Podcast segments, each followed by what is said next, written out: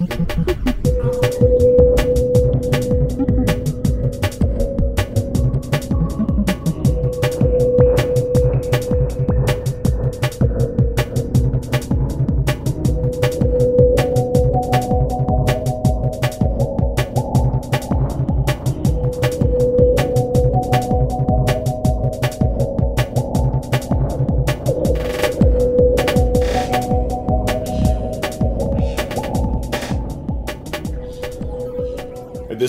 this is RPPR episode 104, Gen Con 2014 wrap up. I'm Ross Payton, and with me, not as always, is Aaron and uh, Uh, Caleb. We're back, bitches. Yeah, Tom and David will be in the next segment. But uh, yeah, this is what we're going to be talking about Gen Con 2014. So, because we, we were there and we came back and we, we, we had experiences and we will share them with you.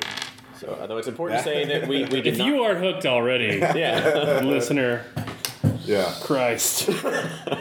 I believe it's important to start off with because the inquiring minds want to know. We did not stop at the Coltons on the way back this year. We, that was mm. avoided. It was a Buffalo Wild Wings. No, the real story is that the construction is still going on I 70 outside of any. It's eternal. It I will know. ever It's be Carcosa. there. Yeah. We we took a detour to Carcosa. Um, so, uh, first off, we do have a bit of news. Uh, not, a, not a huge amount. Uh, first off, the No Soul Left Behind and Horrors of War Kickstarters have, are both successful. Uh, thanks to everybody who backed. Uh, Thank you No so much. we have a full uh, color hardcover edition of No Soul Left I did, Behind. I did not see that happening. Yeah. Uh, we made like $3,000 in two days. That was crazy. These are kind of strange psychology where people like see it when it's close and like, yeah, it's it's just that. Um, it's I know, but like it was a statistical anomaly, like literally Yeah. accounting for the uptick yeah, of every Kickstarter, which tends to go in that sort of like Yeah. U-shaped, U-shaped curve. yeah. It was still drastically over what we had any right to expect to happen. So that was Uh, awesome. The, It's the, for the people the came through. kids. So for the kids. for the Keats. Uh, and Horrors of War, as of this uh, uh, recording, is not successful. I am proud to announce that I am the one who pushed it over the edge with my uh, contract. Waiting Yeah. till the last moment. I don't know, Other of I- us gave money for the the last books. moment. There are like 37 days left on There it. are 37. Yeah. Yes, but but you're just gonna hold your what? What was the full contribution? I just want to know. Forty-five dollars. I got a book. Okay, So I pushed it. Oh, it's sixteen thousand. fine. Yeah, jeez. I, I went for sixty because I wanted the PDFs. Well, you, good, good, good for you. Yes, I love the characters. All right. I played a um, couple of these games. I want to know. So uh, we You riveting listen to this podcast by choice. That was your first mistake. Pause this for a moment and think about that and your life choices. Way to, way to bolster our fans there, Caleb. Um, so uh, there's a lot. Uh, we don't know what kind of stretch goals are coming out for Horrors of War, but I'm sure they'll be announced soon, uh, and they'll be on the Kickstarter page. And we'll link to both of them, obviously. Uh, but uh, oh, also uh, there's the next Eclipse Phase book, Firewall, should be coming out. Uh, soonish, next few by the end of the year is what I Yeah, they're waiting for art at this point. yeah, point. waiting for art. Uh, Caleb and I both worked on it. There will not be a Kickstarter for that, simply because it, it's a time issue for them. It just takes so much more time to fulfill all the goals for that. Uh, Morph Recognition Guide is also out in beautiful hardcover and full color. It's very pretty. All the ugly ass morphs that they put in and the pretty ones, and uh, so uh, that's something to look forward to. Find Uh, the pig morph and scream at it at your own pleasure. I was thinking of my own creation, the Samson Morph, which is you know uh, very No, I, I remember being in that one. That was Yeah. that was a long. Uh, yes, in a complete duality. So uh, there's a lot to look forward to. Uh, but that's yeah, not much else in news because you know aside from Gen Con itself. So Gen Con, uh, what do you guys think overall? Uh, best, worst? Uh, Average. well, I would have to say honestly, one of the best ones, if only for the inclusion of the amazing fan get together. This has easily been one of the biggest and best that we've had so far. To, and, Yeah. and I'm nowhere to say this probably multiple times, but thank you, thank you for everybody who came out to this, Yeah. hung out with us. We just cannot say how much we appreciate you guys. Yeah, So- no, that, that, that that's an uh, excellent point. Uh, the, the fan meetup here was uh, hugely successful. Uh, we met a lot of fans, uh, and We had Bannerman. we had a banner. We had a banner. We had- Not actually- every podcast can say that they will be the have photo for this Bannerman. Yeah, we we had a. We defunct bear swarm. Uh, wow, that's Way to kick a horse when it's not Moved on with its life. Like it's like Very it's like no, I, like if you listen to it, it's like I gotta a job, a family. I'm just moving on. So like they really did. Did we? Did they lose? I had to Did throw they a rock win? across town for no reason. Yeah, so. to a place that isn't even there anymore. It's an abandoned property. anyway, um, so uh, but yeah, we uh, the photo you'll you will have for the show notes for this is uh, a photo of some of the RPPR fans, not all of them. There were more there. In fact, someone was saying, "Oh, I was paying my tab when you took the photo," uh, but it has us uh, in there with the role playing public radio banner uh, that a fan made that I have now hanging in my. Thank you, room. Micah. Yes, thank you, Yeah, Micah. Micah. Uh, Gray Walker on the RPPR forums. Uh, he made a great banner. Now I, I nailed it to my wall, and it will look, gaze upon us as we, you know, as IKL player characters. Uh, so uh, good job for that. Um, and that I think was uh, largely, suc- and also uh, like Tim uh, for his gifts. Uh, and Oh, then yes, Jeremy, very much so. Uh, oh yes. and and uh, Jen and George as Yeah, well Jen and George. Uh, for their particular gifts to each one of us. I will go ahead. Uh, most of those I think are still at the house, except for the ones that you got individually. So I'll see if I can try to. We'll try to get Sure. a group uh, picture of all of them. Um, and also Jeremy, uh, who got, got us a new Zoom H2 recorder, H2 Yeah. N recorder. So we Oh, recorded yeah, good. twice as much Thank you. content as we did last year. Uh, so we'll be able to cover. We, that's why we're covering. Uh, like we got that diversity in gaming panel. Uh, we have like several other panels coming up. Um, let's see here. It was an embarrassment of riches. It was. Thank that's you. that's Yeah. excellent. So, uh, and, and it was all, I think partially partial, uh, partially uh, responsible for is the GroupMe app, which is a social media app where you can set up a texting thing where you can text like twenty, you know, a group of people all at once. So it's like a or just message them like in a chat room, but you you select who's in there. So we set up an RPPR group, and people like, oh hey, I'm running a game over here, and did anybody want to join? And so like everyone got. Uh, of course, you had to turn your notifications and off on your cell phone because it just blew up. Oh. I, I think there were like over 650 messages in four days just from that. So 650. Thanks, unlimited texting plan. Uh, yeah. Oh yeah, some of us went just to the pure data because my god, if that Yeah. had been on texting. Although at least it wasn't the, at the level of the something awful one, which just you said it was exploding. Oh yeah, well that they had like an additional. They had like twice as many people in that group, and uh, but it was yeah. So that's kind of the key now is using uh, those kind of apps for coordinating local events and that kind of thing. So awesome, thanks internet, web, in social media app 2.0. I don't know what to call it. the next phase of the internet. You're welcome, The Ross. march of technology. Where did that voice come from? Wizard. um, the spirits of technology, give me your money. So uh, why don't we just take this day by day, since you know there were so uh, the best four days in gaming. Um, first off, we had Wednesday, the trip up there, which was as great as always. Uh, Caleb is uh, not agreeing with me. Oh, I've. It, it was fine. It was Yeah. fine. Well, I, well, I need the stories from this because I missed out on it since I was transporting uh, Dan and Michelle. So. Well, re- yeah. Well, really, I mean, it's just the the the Carcosa S construction, eternal construction on I seventy outside of Indianapolis. The uh, It has been like the last five years. five years. Ever? Yeah, it's ev- been five I- years. As long as I, I cannot remember. yeah, it's that. always been there. maybe maybe the first two years I wasn't really paying attention, or just like, oh man, construction. Oh god, Maybe that's there's- got. there's- First year is just coincidence, and then second year, like no. Maybe it's like an old dot matrix printer where it's just going up and down the road constantly. Yes. It's like a Gradual improvement. of improvements. the ancient mariner situation. You know? but we're the albatross. So uh, speaking of albatross now, uh, Oh. But uh, the great part though was actually when we got finally got there, um, we got some food, met up with some fans, uh, thanks to the app again. Um, had some food at the food truck, some of us, but you you went out on your own to Yeah, we got there and we had to uh, drop off our books at the Arc Dream booth Yeah. to be sold. Uh, and then I had committed to go to the Indie Game Developer Network meetup at Low Millers. Low, I think it's Low Mill. I don't know. I'm All right. Irish. Uh, anyway, Scottish, whatever it is. Um, we, we showed up, uh, but they uh, drastically underestimated the uh, number of people that were going to be there. So it was uh, standing remotely crowded, but I still got to meet and talk to for a little bit. Eloy Lasanta and Steve Redenbaugh and Tracy Barnett and uh, Mark Truman and a ton of other people. Um, I met a guy named Mordecai. I can't remember his last name, but he had a pretty. Uh, You remember what game he worked on? uh, no, but he, he, he wrote an article on Tor recently about uh, race in gaming. Oh, okay. and uh, apparently it has uh, enraged the neckbeards.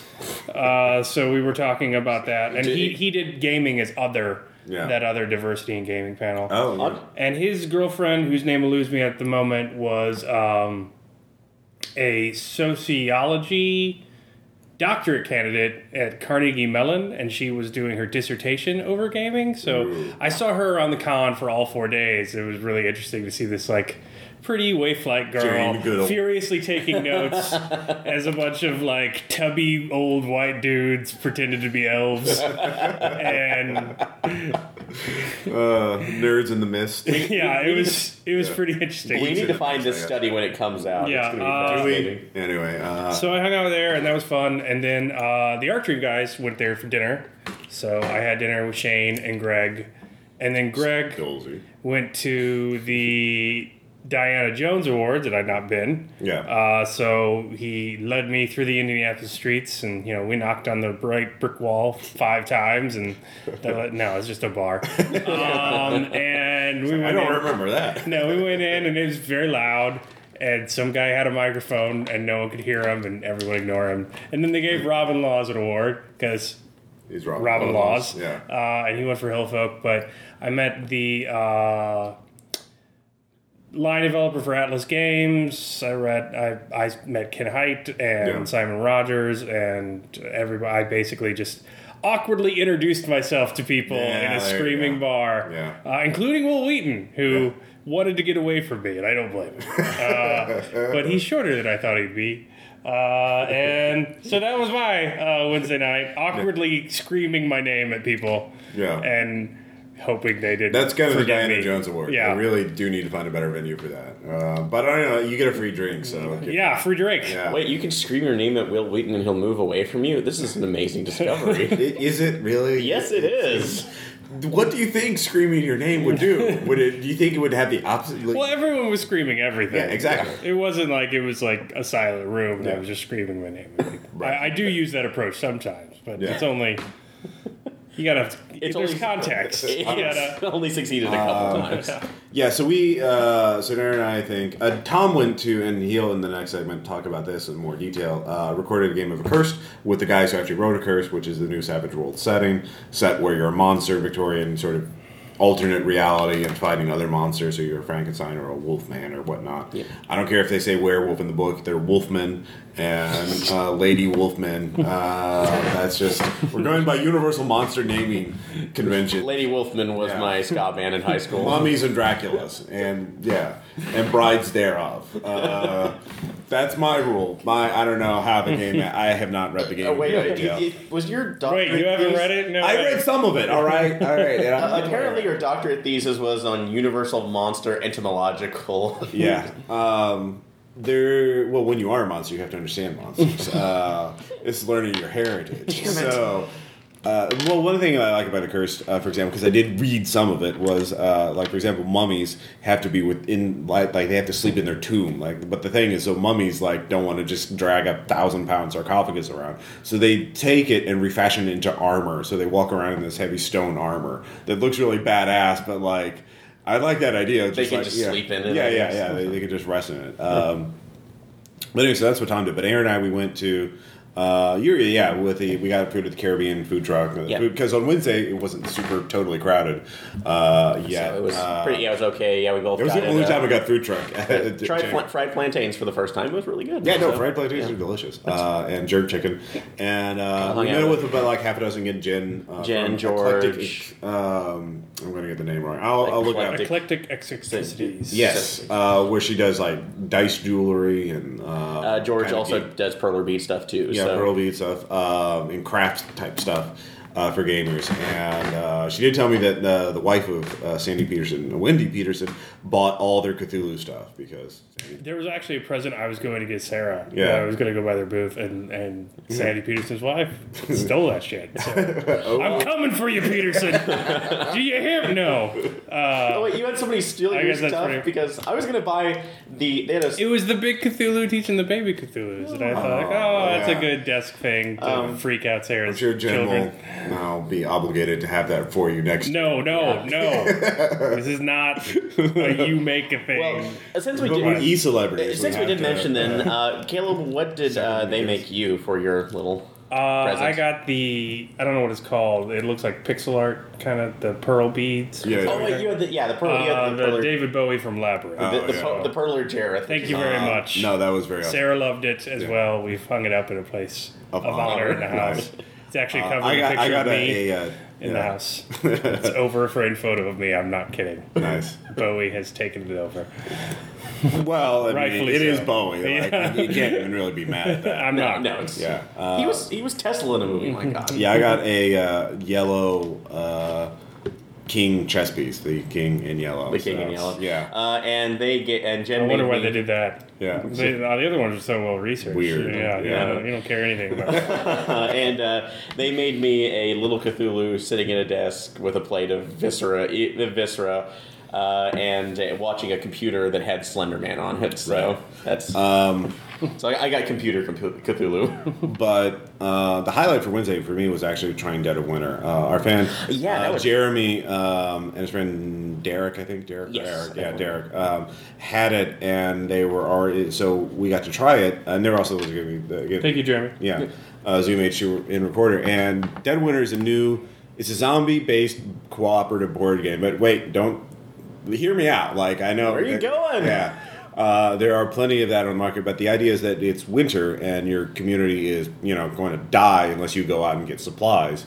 Uh, you're going to starve to death, or, and if you go out in the cold, you're going to like risk getting frostbite or bitten by zombies. Every time you go out, so you have to risk going out to get to one of these six buildings in the community in order to get supplies. But uh, what's really interesting is that every player, aside like, there's a scenario card that will say, "Here's your objective: get X amount of food, or shoot X amount of zombies to get research samples, or whatever." That's what we had to do. Uh, but each player gets their own secret uh, agenda, and sometimes it's like in order to win. So like mine was, you have to have four barricades up in the uh, main colony before uh, the game ends. Yeah. and. so you have the you can win And the they- group and- objective, but you yeah. can lose the individual ones. Well, yeah, like yeah. Step one is win the group objective. Step two, get barricades up. But like some of these will be like trader cards, where like uh, I, apparently you can betray, like your goal is to betray the colony or kill somebody or do something like that. And there's a whole like a, a survival kind of aspect where you can vote people out of the colony and they become an exile. So you, there are certain things that exile players can do. There's literally cards that apparently come up where you can mug other players for supplies and just steal shit from them, uh, which is hilarious. But um, so aside from that, there was also the crossroad cards, which I think is the, essential Yeah. gimmick. Like the player who takes a turn, uh, the player who previously took the turn takes a crossroad card and then monitors the player whenever if a certain condition is met while that player is like go outside, kill a zombie. Uh, if your player controls this this character, or if this character is not in play and they go outside, and usually they're giving us some either a moral choice, which Yeah. is something bad happens, something worse happens. So, for example, if character X is not in play and you go outside, then that character who is not in play, take them out of the card, the, character deck. That character uh, crashed in a helicopter. They're wounded. You have two choices. One, help them. Uh, in which case, you get a new character. Hey, another mouth to feed. Uh, step two, steal their shit and let them die. Yeah, you got some free supplies, uh, and that's uh, pretty much it. Uh, so, the, so it adds a lot of randomness and a lot of uh, no two runs of this game are going to be even closely alike. Oh no, it was. It's yeah, it's very. Uh, it's, well, it's extremely varied, which makes it interesting. Uh, in the case where we played, uh, I ended up being the one loser in the group because my secret objective was, was to only have one survivor. So I kept. I had two ones. I had the mayor who his artwork looked a hell of a lot like Edward Cullen, which was just disturbing in its own right. And then the other, uh, uh, the teenager, which I kept sending out and hoping he would die of frostbite or something Yeah, were. I, the one time you wanted to kill characters. Yeah, he stayed alive. He just he, he was a resilient bastard. Like- so, but I lost that one. Uh, the other thing I love about it is just the base maintenance because you mentioned putting up barricades to prevent zombies from coming in, which Yeah. you can do also in the outward areas as well. Uh, but also the other thing I love for any of the cards that you pull, either for survivors. Uh, food items and stuff that you kind of have to bet to bet or uh, place in to make sure that you don't starve. There's the discard pile is your waste. You have to clean that up because morale Oh, yeah. will start sinking if you're literally living in a shithole Yeah, in you the know, middle like of the morale, apocalypse. which represents your the, the health of the community. You have to eat so much food every turn. Um, there's a lot. It's a lot to keep track of, but once you pick it up, it's really an engaging game. And It is. you picked it up, Caleb. Yeah, I bought it. So, So we'll, we'll have to, do we'll have to some do some more runs of it. So these are Uh, also, this yeah, is we should thing- probably knock that off the uh, shoutouts list unless we want to Yeah. actually ship a version of the game to each listener's home. Yeah. You guys have covered it pretty exhaustively. yeah. No. Well, it, it was really fun. Uh, Well, so probably it's the new thing. that was yeah. kind of the highlight of uh, Wednesday for me. So, Yeah. and this uh, is also a game that's made by the same people who did Mice and Mystics. So Yeah. Yeah, I did also pick up the expansion of that. yeah. oh, there was I know. there Um, so yeah, the next day Thursday. Uh, so every day, Thursday, Friday, and Saturday, I ran a game in the morning because I know that was the easiest way to guarantee that I would be up in the morning and not just like, ah, fuck it, sleep more. Uh, but so let's see, I can't remember. I ran Base Raiders first that day, and then. After that, I had a couple hours to kill, and then it was a meetup for me. So Base Raider was fun because I it was actually all pretty much all my games were dominated by people who actually listening to the podcast. Weird, uh, but we had one player. Yeah, I was writing a version of Transit where the players were basically um, trying. Yeah, I gave them more stuff in the base to give themselves power. So like, there's a RoboDoc that gives like cybernetic implants. It's like, yeah, no, give me everything. That is one play. Really, you want everything? He's like, yeah, no, everything. So.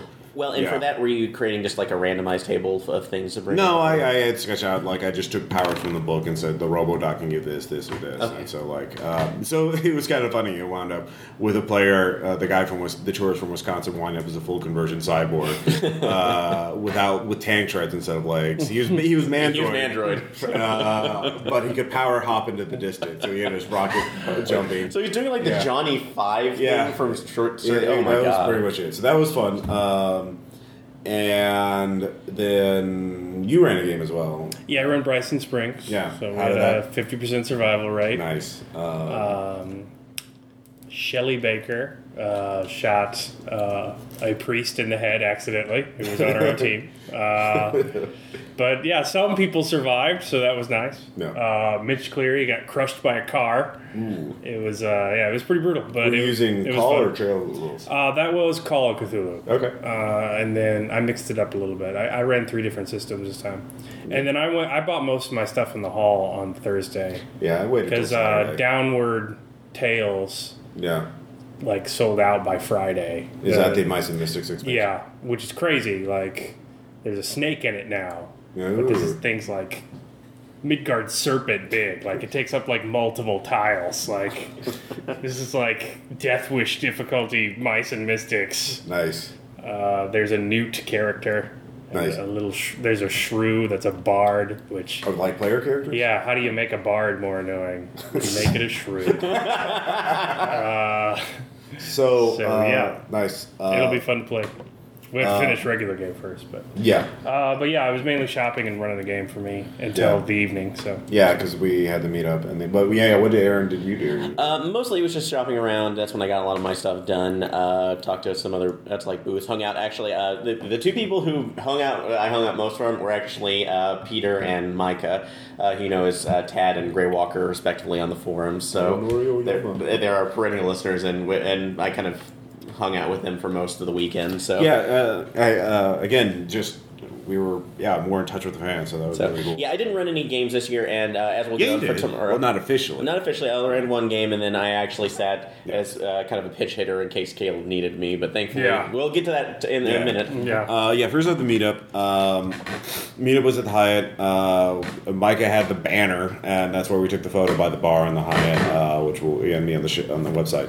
Uh, but um, yeah, we all got together. We just traded stories. We had to find space uh, to sort of hang out, and uh, people talked about their favorite moments in there. Uh, I was only there for like an hour because then I had to go to a meeting, business meeting with the Post Human Studios people. Uh, with they had free pizza. I, I, I just I just want Yeah. to say that while I enjoy I enjoy my job a lot now, and I feel like I'm, I'm being treated well.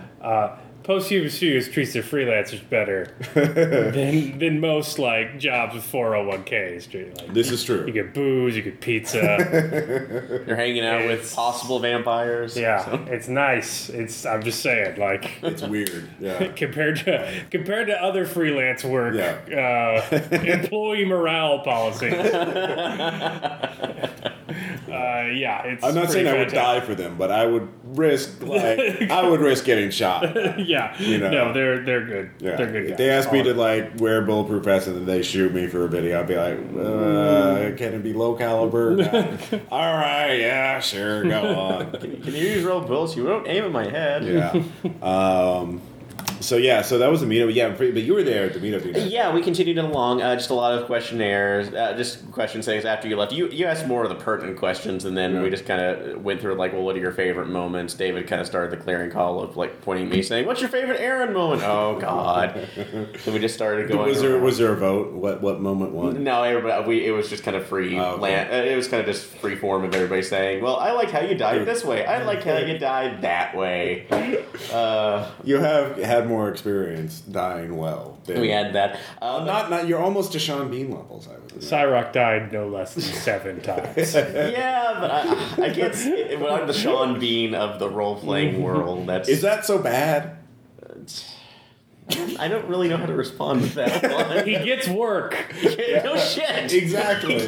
he gets the job done. exactly. Oh, uh, but no. Afterwards, because we only hung out there for about another hour, uh, we Yeah, and the the, Delta majority of Green us we went to the Delta Green panel. Uh, David stayed behind, which he will have a better story because there, the room that we were in at the time uh, was being host to a Call of Cthulhu LARP. yeah, I remember seeing some of Uh, the stuff that they were setting. Yeah, up for so he was setting up stuff. So uh, he will have the full report when we do part two of this. Yeah. Uh, on well, it'll be in the same episode. But yeah, we went to the Delta Green panel uh, that had Adam Glancy, uh, Greg Stolze, Shane Ivey, uh, Dennis Hite. Detwiller, so Dennis Detwiller, and then Ken Hite coming in late, and uh, oh my god, that I Caleb, I had to apologize to Caleb because I immediately when you said being intimidated by him walking in the room, holy shit, uh, yeah.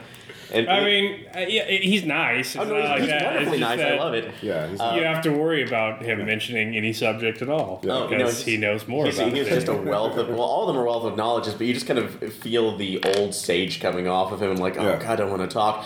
But it was a wonderful panel. Uh, you'll hear more about it. But they went over. Uh, so Yeah, and they basically went over the uh, uh, the new version of Delta Green that will be coming out. uh, yeah. So for listeners So- home who want to ask a really big question, uh, when is there? Did they give a date for the Kickstarter? Uh, they, the time frame that they're giving hopefully is either late fall, early winter for starting the Kickstarter. Most of it's already done. They're just kind of waiting on a couple things because I think they're talking about Dennis trying to finish up a couple little things Yeah. and that, and then artwork. Uh, both panels uh, we're recording. Uh, I'm going to send them to Shane, so they'll be posted on Speakable, uh, and we'll of course put up links to them because we got a ton of panels otherwise for our PPR. So again, embarrassment of riches. So, um, so that was, uh, and after that we met back up for the some of the meetup. Uh, we went to the Griffin Hall. Yeah, Griffin Hall. That was the uh, Channel A that was the march across Yeah. all of Gen Con with Yeah. the banner. yes, great. which was Uh, at the point where we started actually attracting conscripts, Yeah. uh, there was a point during walking across in which Micah refused to put the banner down, though it was enormous. It and is. It is. I felt tall, so bad five- for him like because five feet long. yeah, it's very heavy. It is gigantic. Well, we were marching canvas, in like a caravan through the halls, and cosplayers just sort of started flanking us and walking behind It was our it. personal honor guard. it was great. Yeah, no, I should have had the video camera for that. And, uh, Okay, one time, I'm sorry I missed that because I was getting pizza at the time. Uh, it was fine. Uh, yeah, we ended the night up playing like Channel A, uh, which, Which was Channel A. Which was Channel Channel, A. What more do you need to say? uh, we had some other people were playing Shinobi Clans. Uh, and yeah, so it was yeah, uh, very busy day. So Friday, of course, was the busiest day uh, in terms of events for me. I ran um, Kerberos Club uh, which I'll post a playtest of it with what I ran for the RPPR group because uh, me being a horrible monster, I did tie it into Base Raiders because they use the same uh, rule set, and it was it was a fun game. Uh, I can talk about more of that later uh, in the anecdote section. Tom, Caleb, what did you run Better Angels this time? Yeah, uh, well, I got called like the Tuesday before Gen Con Yeah. by Jack Graham, and they do the campaign doctors every year, which Yeah. is like him and Luke Crane, and uh, the co-designer of Dresden Files was there, and uh, it was really good. But he he does it with Robin Laws, but Robin Laws double booked it, and he's like, "You want to replace Robin Laws at a panel?" And I just said yes without checking my schedule, because yeah, Yeah. um, but yeah, it was the last hour of my Better Angels game, so I had Aaron ready to step in if I had to go, but they booked through it. Oh no, they, it was a fantastic group. They just yeah, it wasn't like I rushed through it. They just knew how to play Better Angels, and those who didn't picked it up really quickly. and, and everybody else kind of pulled them along too. Because uh, in, in this case, they decided that the best thing to do was to rob a gold depository. yeah, well, that's my anecdote. I won't Yeah, go too far into yeah. it. Yeah, Uh, we'll, we'll, Good, good. we'll wait on that one. I'll, So, yeah, uh, you, you went to the panel, you recorded that. So with the panel, uh, so campaign doctors. It turned out Robin Laws double booked it with Ken and Robin talk about stuff, which is why I couldn't missed it. Yeah. But that was in the next room over. Oh, yeah. So there were like four people there. Yeah. Like w- we're nearly at the point where panelists outnumbered people listening. uh, but it was still fun. Uh, I, I recorded. I started the recording a little late, but you can still hear it. Uh, you can hear Luke Crane. Uh, vehemently disagree with almost everything I say, uh, so that'll that'll be fun. Uh, then uh, from there, it was panels for the rest of the day. So from there, we did economics, which was astonishingly well attended Yeah. for an economics panel with Rob Boyle. yeah, Uh, and we basically just started the Marxist revolution at Gen Con. yeah, no, clearly the seeds have been uh, planted. Yeah. Uh, Next year comes the harvest. Yeah, yeah, but there was uh, a lot of really good questions, and it was a really good panel, and it was more entertaining than I thought it was going to be. Yeah, definitely. panel. Uh, and then from there, we did uh, the Game Designers Workshop panel, which was okay, pretty well attended. Yeah. 10 15. We had some good questions. And, Yeah. I talked uh, about Ruin again. I'll post this because I'm uh, I uh, I'm working. That's the Gumshoe horror game, architectural horror game that I'm working on. Uh, I sort of figured out, boiled it down to its bare essence, and that's what I'm going to focus on. So A nice British man was confused why I would ever think it was a good idea to make an economics game. yeah, Uh, that was a fun question. But why? Wha- why? Whatever, yeah. whatever possessed you to do that? So uh, that was fun. And then in the evening, uh, of course, we had Glancy's uh, game. Glancy's World War game, which has already been posted. Lord of the Peaks. so you Got a know all lot- about it. Got a lot of comments. No, no, no, no need to mention the anecdotes. Is, uh, was there any post game commentary you want to give? Albatross. Actually, this is the one time I literally felt really bad because I because He my only killed half of his characters. it's true. You're right. No, you're, you're. But I felt like my there, there was like a bleed over from my shit rolls that somehow infected He his. did also because kill the lieutenant too, but That was an NPC. yeah, there you go. Glancy even admitted you're gonna want him as a bullet shield at some mm. point. So Yeah, Well, I rolled two 99s in a row. yeah. So Which- yeah. In a, in a, I, I no, I did the, the uh, same thing in the Zeppelin game. But I failed like three dex checks in a row. the problem with it was that, well. Yeah, but, uh, it didn't really happen exactly the same way. However, uh, I did like the fact that when I got when we got to Gen Con this year, and I Yeah. said hi to uh, Glancy, his first words were to me is like, "Hey, I'm, I look forward to throwing you off a mountain on Friday." Yeah, I think our only problem is next year we need to be even more reckless. Like we, we really need to not stop being so sensible about things in these kind of games because Um, Glancy sets them up so that sensible characters will have a good chance of surviving, and clearly that's our problem. Is that we are we no we should have gone into the cave and like, You're right. We just It would have been magical and wonderful. And thank you, Tim, for the Blantons. Yes. Was oh my god. delicious. I think that's yeah. That was, that was buzzed game. it had, my did you keep the bottle? No. no, I mean, Yeah, did you it's see real. the? Did you see all the stuff we hauled back? Yeah, no, we did have a lot. We had the banner. I mean, that was Yeah, like if I would have taken time to haul back an empty bottle, like that's hoarders level shit. Like it has sentimental value. It's, It's one of those things you can probably use again if you wanted to, but it's under. but we Rate from one to ten, how you would feel if I put this in the trash? no, it was a very pretty bottle, but Yeah. the the very tasty stuff in it was gone. All right. Um, although I Fair do enough, feel fair it's enough. important to at least reiterate here. It, Uh, it was shaped like a healing potion, like in the Diablo. yeah, it was, But even prettier. Yeah. So like but but I do it, coming off from the game though. Uh, there was a certain bet that I was since neither Oh, of yeah, us technically right. died. I was going to back. No, off I'll run from- McKenzie if you get But it. yeah, so- start. Despite my best efforts. Yeah. So yeah, here yeah. So just to reiterate for you here, because we both came to the edge of death. At some point in the near future, Ross will run a game of Mekton Zeta, Yeah. uh, a old uh, older anime Uh, best mech yeah, giant robot. giant robot game. And I'm busy that night. Yeah. So you, you will be hearing you will be surprised. I have things. So. I have things to do. Um, but in turn, though, I will have to run a Dirty World game written by Caleb. Caleb comes up with the premise. and You, you, will come up with the it. premise. I don't know if I. Oh man. You- I know it's everyone's on. Uh, but- everyone's being tested. See, I understand you're busy with a new job, so you can take your time. No, you can just give them a log line. Like, you can be as detailed or as loose as you want. You come up with at least the premise, and then you know if you want to write twenty pages, go for it. If you just give them a sentence, go for it. Like human trafficking, go. Oh god. Yeah, uh, or whatever. Would so you- would you in you reality take your time start with that. off I know with you'll I-44. choose just the right one for Aaron. Uh, but yeah, that was Friday, uh, and that was a very uh, that and we actually uh, we started at a reasonable hour, so like seven or eight, and so we finished not at four in the morning, so we were able to get some sleep. Um, and then Saturday, um, let's see, there were I finally ran Elder Godlike, uh, which ended well as player. w- One thing at the GroupMe thing is people were able to post updates. Uh, not just like, hey, what's going on, but like, hey, I'm going. This is happening in the game, and so like, oh, TPK incoming. Oh yeah, we got that TPK and stuff like that.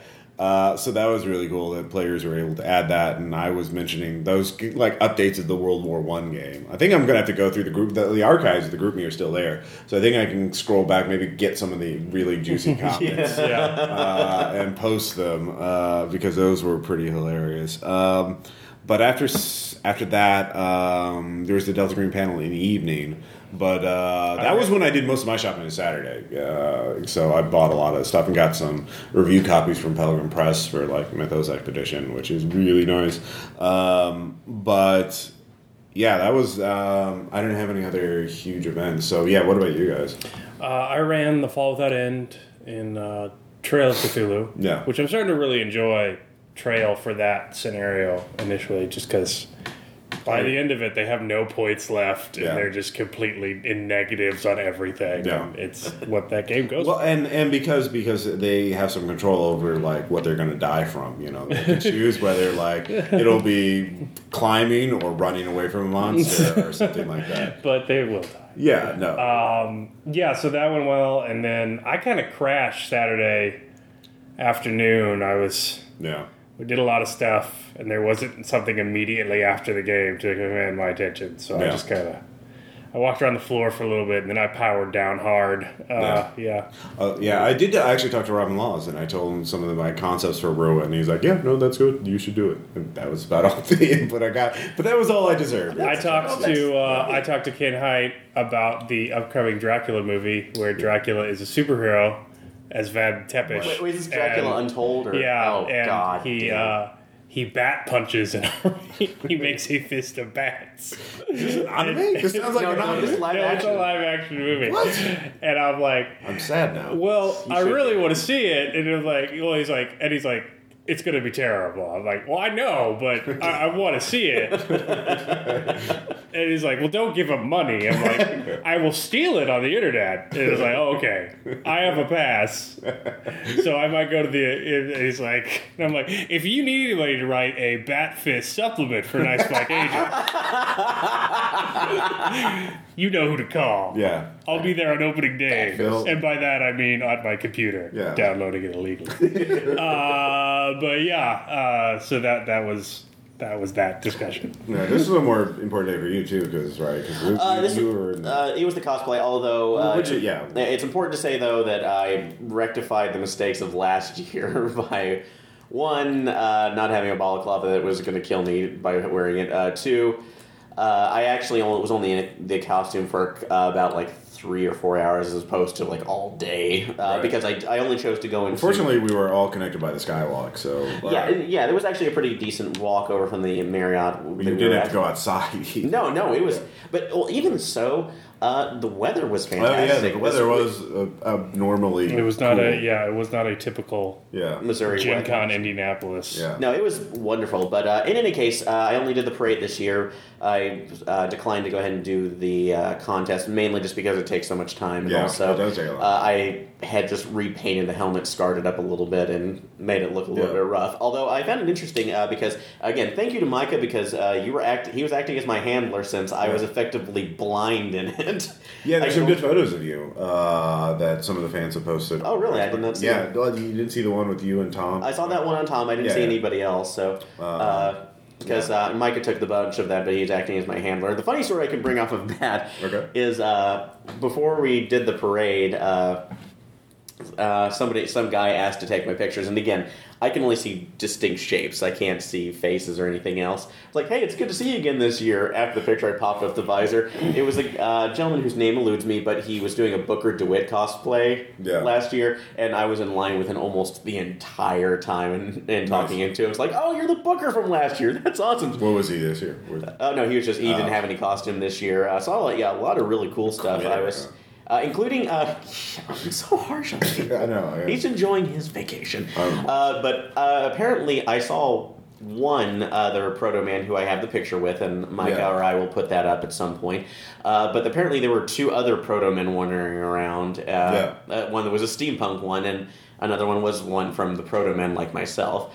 Uh, got other Mega Man one. Uh, my personal favorite this year is somebody was in a full John Crichton outfit from Farscape, which I have to be a nerd about that. It's like a what a jumpsuit. Uh, no, no, he actually it's. Is it like he, the human who's just like in a, his Air Force jumpsuit? Isn't that his character? Like, Well, no, that was like the first couple seasons. Okay, the he first got, he got like the, the full black leather stuff, and he was carrying around his stuff DRD. Uh, but other than that, no, it was a lot of fun with that. Uh, with doing that, got a lot of pictures once Micah gets those up because again, he was Yeah. doing the cool thing. Uh, the funny story that I can do before and after is Yeah. uh, they had a booth which, uh, if you're aware, uh, there was a Kickstarter earlier this year for the Mega Man board game that was Yeah. coming out. Uh, and I ended up talking to one of the guys over there, handing him a button, and said, "Yeah, I do a Proto Man thing." And uh, apparently, again, it's funny to tell about people about the Proto Men when they've never heard of them before, Yeah. and of course, these guys were completely ignorant. And uh, Is when I- fun the word? it actually is. when, when they hear rock opera based off of Mega Man, their faces kind of make sense. I had to sense. tell Dennis Detwiller about uh, Proto Man because I wore a Proto Man T-shirt last year, and he's like, "What the hell is a Proto Men?" He was like, Uh, but he actually said, "Oh, "It's a you- rock opera band." Do you mind when you But get about a video game? But uh, he actually said when I showed him the costume from how it looked last year, he said, "Hey, do you mind coming and standing in front of our booth for an hour or so?" Uh, before Yeah, I know a lot of the people who run booths at Gen Con will like pay people in swag or just in cash to run demos and stuff like that. Cause, So- uh, so yeah, you could actually be a cosplay model next year. And be like, hey man, try this make with, with his with his gut thing because uh, It's fine. You're, you're fine. there, to keep there- it. there's a couple particular suits that we will not speak of on here. so. Um, yeah. uh, no, it was a lot of fun. We had a lot of. Uh, Yeah, uh, those are the other, well. I guess I could talk about this Tom and David more, but uh, you guys, you, didn't Dan run uh, at some point a five E game for you guys? Uh, he ran that for uh, Tom, David, Okay. Michelle, and a couple of the other people. But yeah, he got the five E, uh, one of the five E scenarios. All right, well, so we'll talk about that then. I couldn't remember if you were part of that or not. so. Uh, no, I saw the character creation, but then I ran off to do other things. so- Okay. Um, and then yeah, Saturday evening uh, we had dinner with Nancy, and then we had the Delta Green Tradecraft panel, which lasted for like two hours. Yeah. it was amazing because it was most of them just being snarky with each other and telling stories about So John snarky. John Scott Tynes, That's- uh, which is hilarious. Oh, that, yeah, there was a huge amount of snark at the first Delta Green panel too. yeah. where- Uh, so that well, of course, that Ken Hite made fun of RPPR. yeah. Achievement unlocked. what did he say? Uh, we start we start the panel. Yeah. We start the recording before they realize the recording was started, Yeah. and then they said, "Oh, we're started." And then Ken Hite said, "So we're starting this like every episode of our PPR. Okay, that's kind of we can't all be as good as you can." yeah. Shit. Production values. I don't know what you're talking about. Uh, We have an editing program. You just haven't heard of it. Yeah, I just no, I just choose to leave this off. uh, so that was that was pretty much it. Um, And so that was Saturday uh, for us. Uh, I mean, the panel didn't end until like eleven or something like that. So I think that, Yeah, it was good. yeah, we, I think we played. Yeah, just hung out after that with some fans, and that was pretty much it. Yeah, Sun- we went back to Sunday the hotel room and we watched Two Guns. So yeah, with that uh, Saturday and theories about two guns. Mark Wahlberg's in it, and he has a gun. And Denzel Washington's in it, and he also has a gun. Yeah, they're doing that. Yeah, I came in on the the latter premise. half of that because uh, They while I don't know what kind of DLC they have for robbing banks, but that like Payday dude needs to get that like blowing up all the deposit box. Thank you. I hate sawing and picking box. Jesus. Um, on Saturday, though, uh, while you guys were doing that, I did run one game, uh, Oh, yeah, which was that's uh, a Call of Cthulhu scenario I've made called The Black Dream, uh, which is centered around uh, black jails in China. If you've ever heard of these, if you do, look up. There's a PDF called uh, An Alleyway in Hell, which will tell you all about that. Yeah. Uh, yeah, it's it's a fun read. No. Uh, in any case, uh, but they it, I've run one test play before that Ross has been in, Right. and it completely ran off the rails. So I think I'm comfortable enough with this. Uh, just remember the name Bureaucrat Bear for your future parties. So, uh, but no, everybody enjoyed that. Uh, Jen, George, uh, trying to remember Michelle, and no, I'm missing. Oh, we actually. The funny thing about that, actually, I do remember, is uh, we had some guy who was at his first Gen Con. Yeah. I believe his name was Alan, if I'm remembering it correctly. But he just kind of stopped in saying, "What game are you doing? Do you have time for another player? Sure, come on in. Have you played Nice. Call of Cthulhu before? Never heard of us, so he got a button. He Nice. had got his initiation into horror gaming and went on his merry way. So. Uh, yeah, that was really cool. Get into uh, for you guys running pickup games, that kind of stuff. So that So was I, well, I wanted to do at least one or two because since I had not officially, well, I'll say I had not officially scheduled anything. I Right. missed the deadline because I was lazy this Yep. year. So hopefully, I won't be as lazy next year.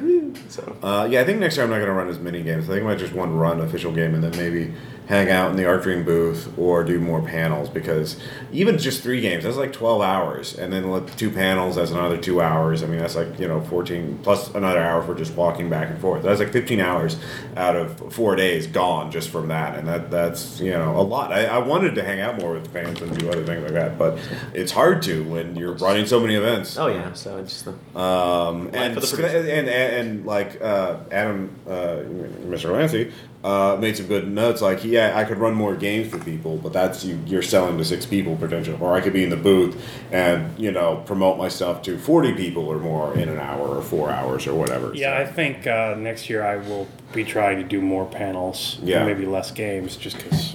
Yeah, Yeah. you create more content and you Yeah. reach more people. Yeah.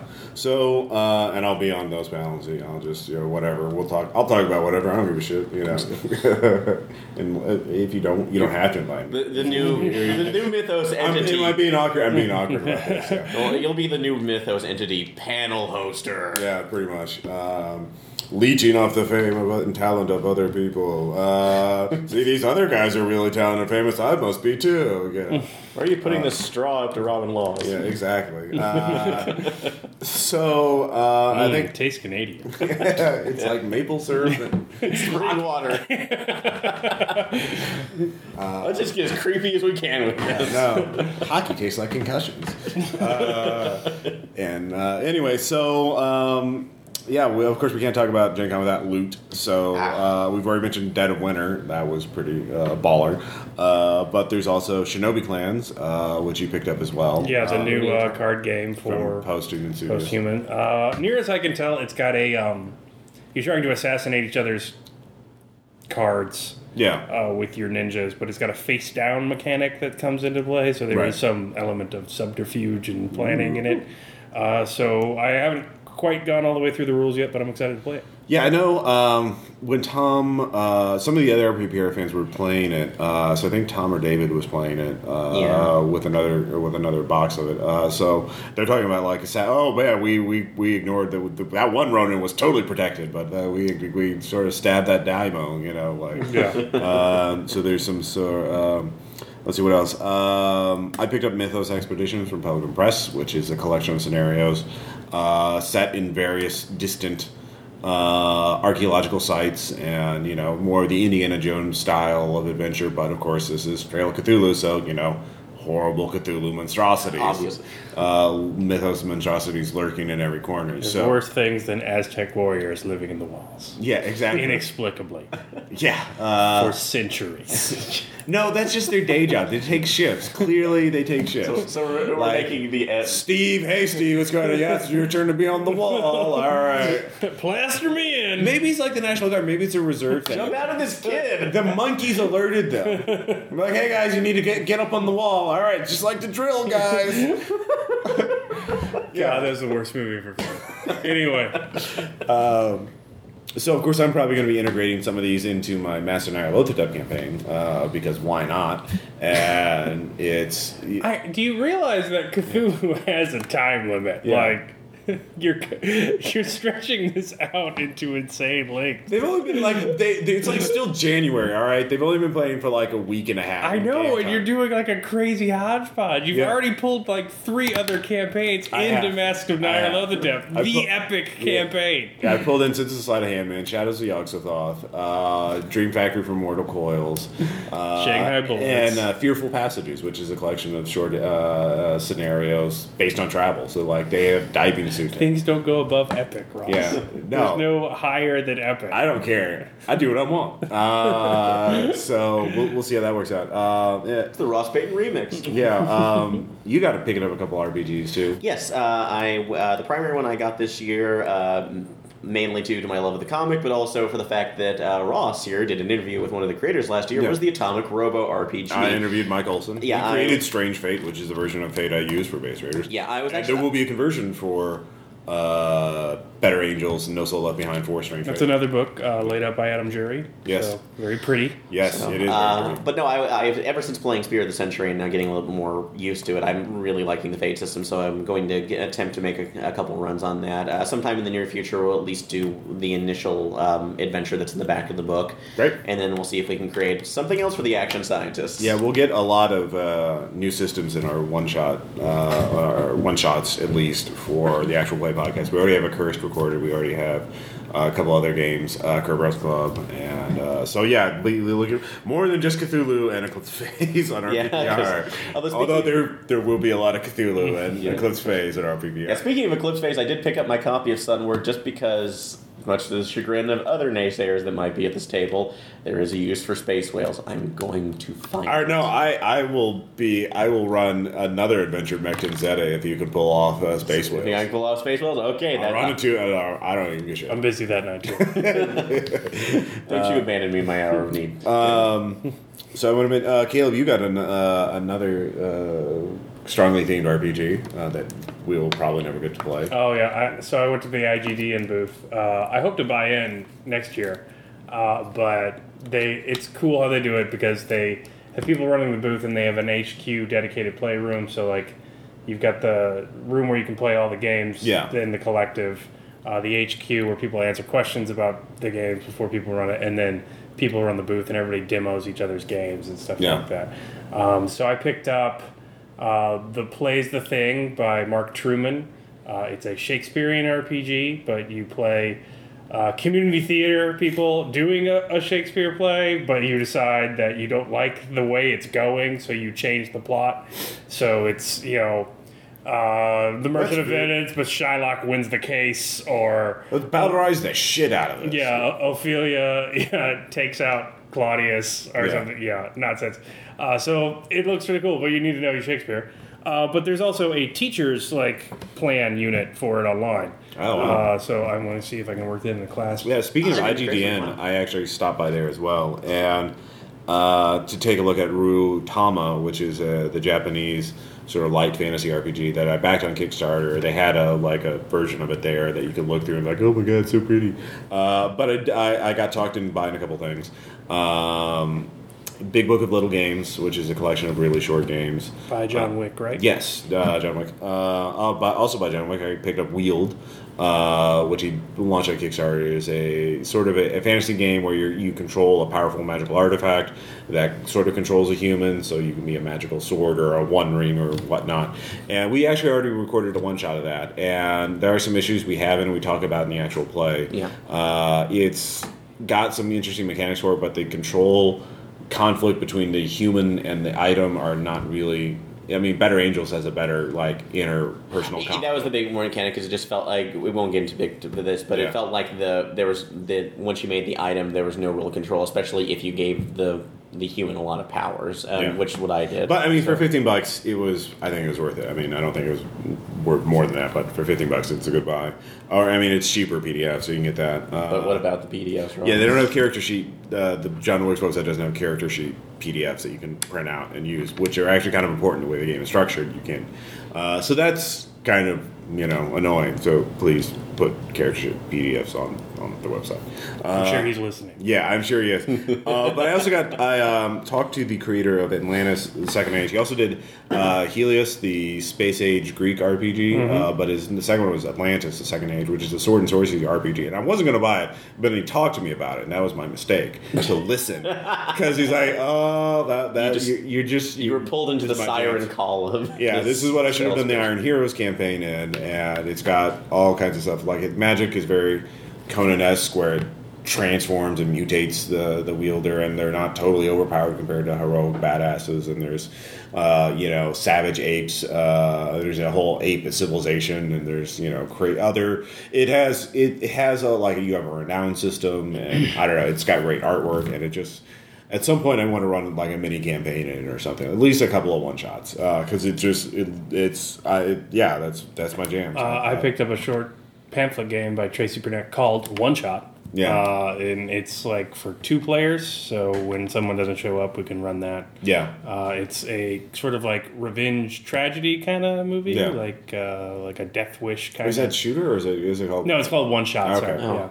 yeah. The the player in the game is called the Shooter. Oh, okay. Uh, I, I got it. I, I yeah, I went through it. Um, yeah, let's see here. Uh, that look no, that, yeah, we do, definitely need to try that as well. I also got uh, a couple supplements for the Void, which is Cthulhu space opera type game.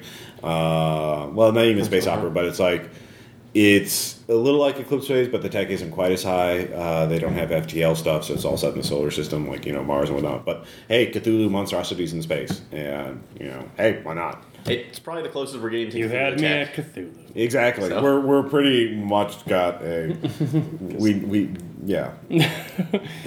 uh, you also got the Doctor Who RPG. Yes, I went ahead and picked up. I actually talked to the I talked to the gentleman up there at the Vortex booth for about thirty minutes or so, going over the system and what differences they made. So uh, I only bought the core book. I didn't go with anything else with Yeah. it because I, I would like to give it a try first and see what everybody thinks. Sure. Because it, it seems a little bit White Wolfish, but I, I, I like but I kind of like that about it. So hopefully we'll get. I'll read this over and get We a love shot. White Wolf.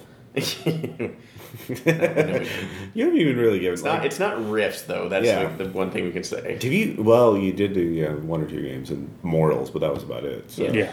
Uh, but we'll give it a shot. Although I did find it interesting that if you, they actually do have it set up that if you do want to play a Time Lord game, you can do that. So, and they, it, it actually does not make them massively overpowered. You because they did. I love how they said the rules of it.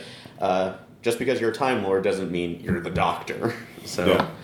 Uh, we got to keep that Mary Sue's in, in check. You In know? check. Yeah. Well, uh, well, actually, I'll give that the example, which I love how this uh, the gentleman um, Andrew, I believe I was talking to, put up because he set up a game with his uh, with one of his groups, and he was playing the, the Token Time Lord, but uh, he was only a TARDIS mechanic. He knew everything about how they operated, how to fix them. So uh, when they were escaping Gallifrey during the Time War, he managed to get away with a group, but he had no idea how to fly it. It was just randomly taking him to places. It breaks down, he'll fix it, but they're shooting off in a sliders fashion. Well, now that there's a continuum hack for Cthulhu Dark, uh, I can run my Doctor Who game where he comes and destroys your lives Literally, that and is, makes you pray for a fate as kind as death. I so need to show you the Yeah. Capaldi Doctor from last night. My God, yeah. you're gonna love him. Um, anyway, no, I'm, I'm all for it. So, uh, so yeah, I guess now we're at the anecdote section uh, for these games. So, um, I think my anecdote will be actually talking about Elder Godlike, which is still in playtesting. I don't know when I can post the AP of it, uh, but we we I run it twice now. The El- Elder Godlike. The first time I ran it was with you guys, and you there are no player fatalities or close, but uh, and that was my mistake. I realized I should ramp things up uh, because Godlike, even though the characters have superpowers, are still basically human, and it's one roll engine. So you know you you get and you, even if you have invulnerability, that power can shut off very easily. Like uh, you lose willpower, you, you, you lose your power, Yeah, uh, or you lose your sanity. So um, I ran an abbreviated version of the scenario, and I basically took out the second act. Like you guys only did Act One and Act Two. You never got to Act Three because it was just going to be too much. I didn't want to run a second session. And Act Three is basically let's go to the Ice Citadel fortress of the bad guys and their extra dimensional demon god boss. Who, so I just went Thule seems like a nice place to hang out. yeah. so what happened was the players went into the uh, storm the village, you know, as before teleporting into the town, this this coastal Norwegian village, to take out this group of Nazis with their, you know, uh, Nancy sorcerers and Nazi uh, Stop, stop. uh, super uh, Ubermenschen. And one player gets killed, uh, and, but there's a stack of pre-gens, so there's only five players here, so he gets a second character.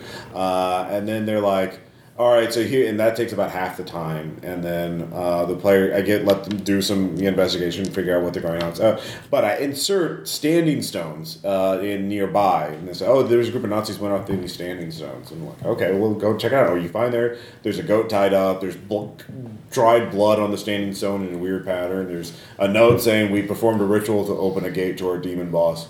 Uh, you just have to put blood on the stone and it opens up the gate.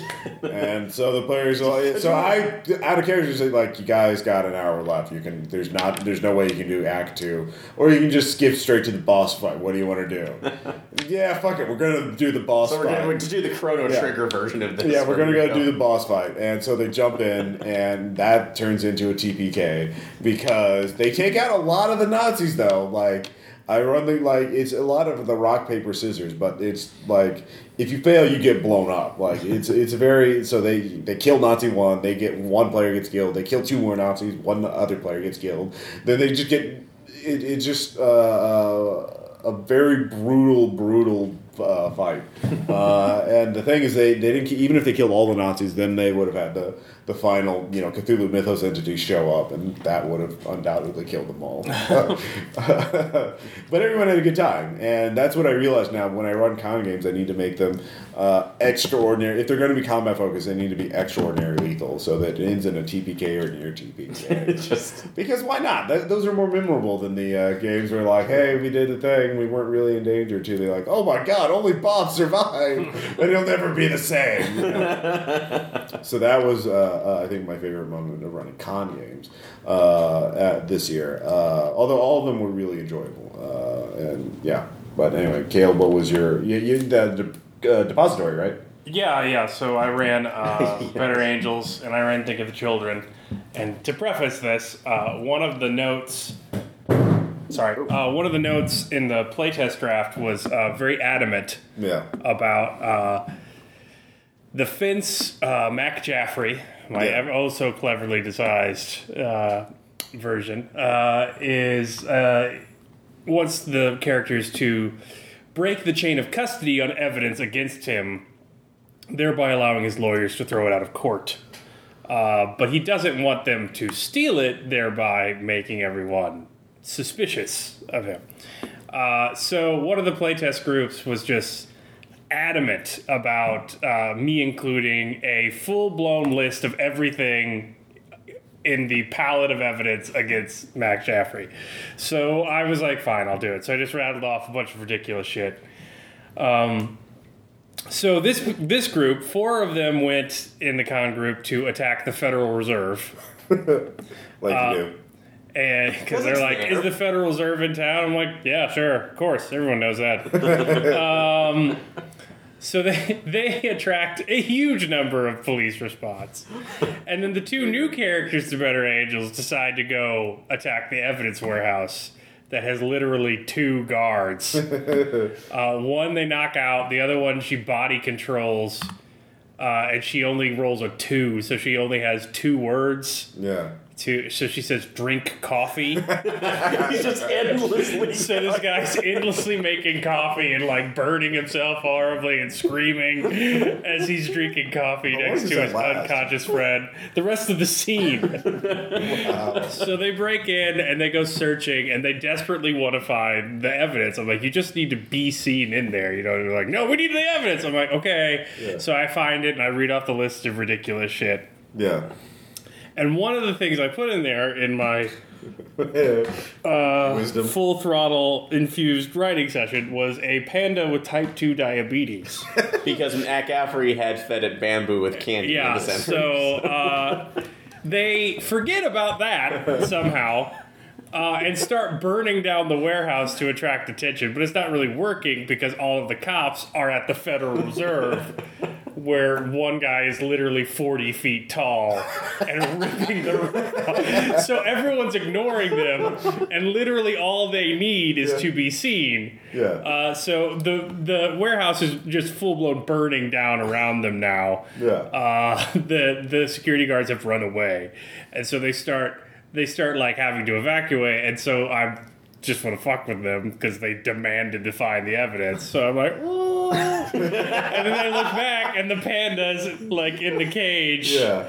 burning. So they go back and they rescue the panda, and I'm like having girders drop on them, and they run away. And then I and then they get to the door, and then I make the panda go and point, and there's a big orange case labeled "Panda Insulin."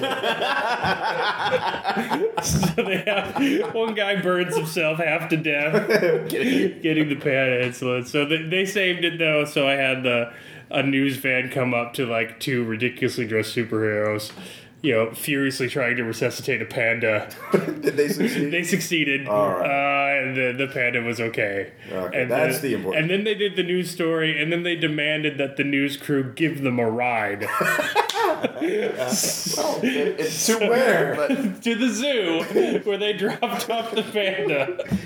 But see, I love how they dealt with the driver afterwards. Well, yeah, she didn't know how body control worked, so she did kind of kill him. Yeah. Uh, but yeah, uh, yeah. So that was that was fun. The the panda with type two diabetes for the win. that was the best gaming moment in the game. That I, I can't argue with that. Uh, were there any memorable moments of the Black Turd? Oh God, so many. And, and again, this this is more Gonzo, but uh, I'll give a preface since uh, I I will say it may be on a B side sometime in the future, Yeah. but uh, the first game will not be released as a, as a main side one. Yeah. Uh, but the way that you guys did it to give us a little background is. Uh, when facing against the uh, criminal lord who had gained dream powers because of Like you do. yeah, uh, the baseline for this game is that uh, the Dreamlands are infecting the real world because of an artifact Yeah. uh, of an old Chinese dream god. Yeah. Uh, and uh, when you were facing off against this guy, and I had given him a huge amount of hit point because he was supposed to be a long, protracted fight.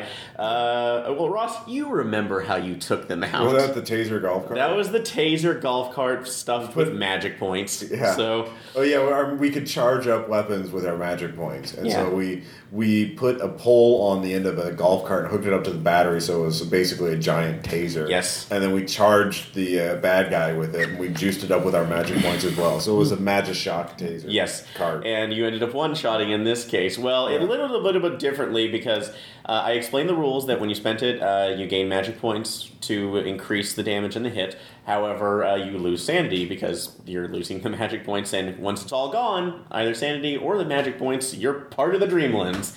Uh, well, we had. Oh, I forgot. I completely forgot this. Andrew and Holly, uh, Right. two of our other friends who were on this game. So I'm sorry, I completely forgot about you. Jeez. Um, I'm a bad person. You are. Uh, any case, Andrew is just going full force the entire game. He's playing the criminal. He's grabbed a box knife. He's threatened. He beat the new player up right. completely.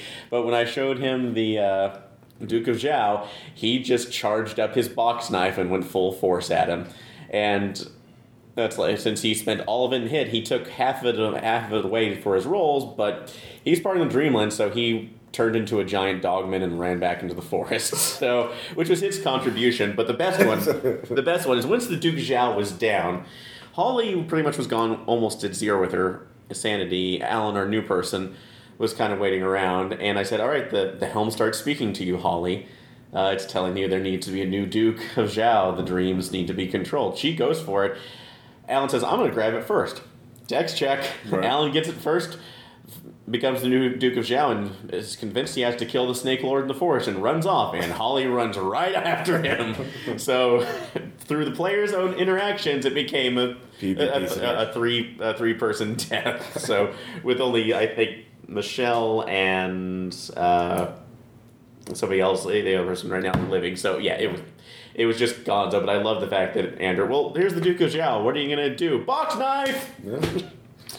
It sounds like a pretty good resolution to this uh, situation. Box knife on the Eternal Dream What else are you gonna do? Like that's her that's her kryptonite. It's well known. uh, ancient Chinese poetry goes on a great length about dream lords and box Oh, knives. absolutely. So. Uh, so uh, when we come back, we'll have Tom and David talking about their experiences at Gen Con and more sh- shout outs and anecdotes. So All right. Bye. we'll be back. See you later.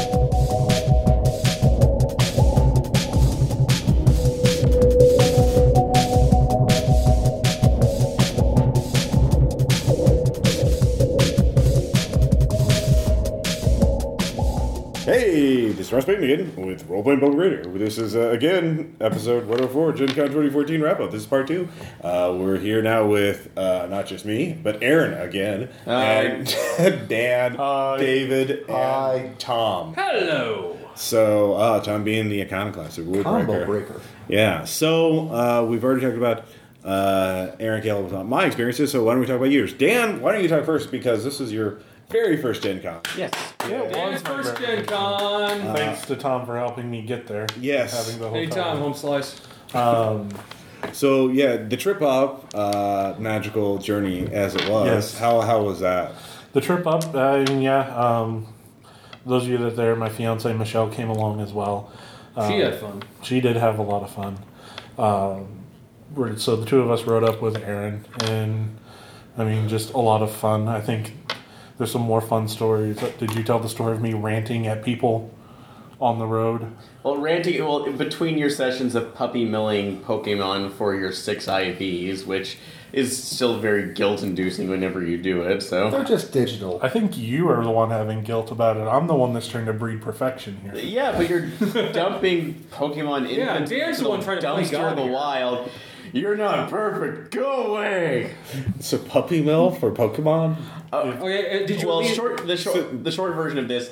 If you're trying to get like the perfect ones for combinations, you can do a breeding program to get their six perfect stats. Yeah. But it means going through a process in which you're basically Pokemon puppy milling. It's Eugenics for Yeah, exactly, exactly. I'm hoping you at least were doing it in a Right. German accent. It's like it's like breathe through my my my little friends, Yes. or you will be disposed of. But uh, yeah, the drive up it was hilarious. Just kind of with Dad getting angrier than I was at the trucks that were trying to kill us at Or any given or, moment. Or apparently I heard it was what- less about the trucks that were trying to kill us, and a lot more about you know it's like, hey, the road, the left lane is closing in a mile, so you know everyone. oh yes, I'm so sorry. the construction. Yeah. No, this will be a very short story, but it has to be told.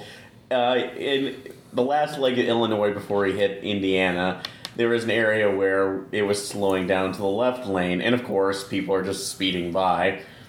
And as we're waiting for this, I see a FedEx truck coming by trying to get in. And Dan's reaction was a little more authoritative in the fact that he's never going to learn if you let him in, Aaron. Don't do it. Don't do it. Ah, it's just going to be one person. I'm not letting the entire train through. God damn it, Aaron.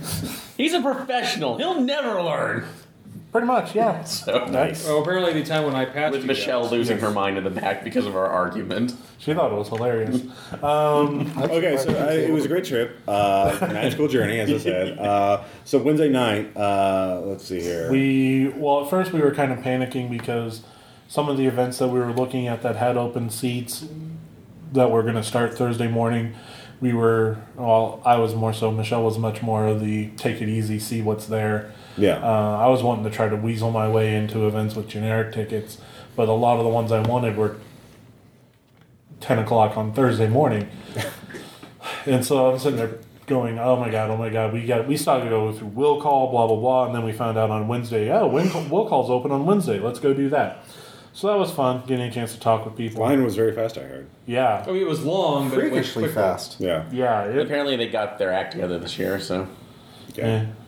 Um, Take that, other con. yeah.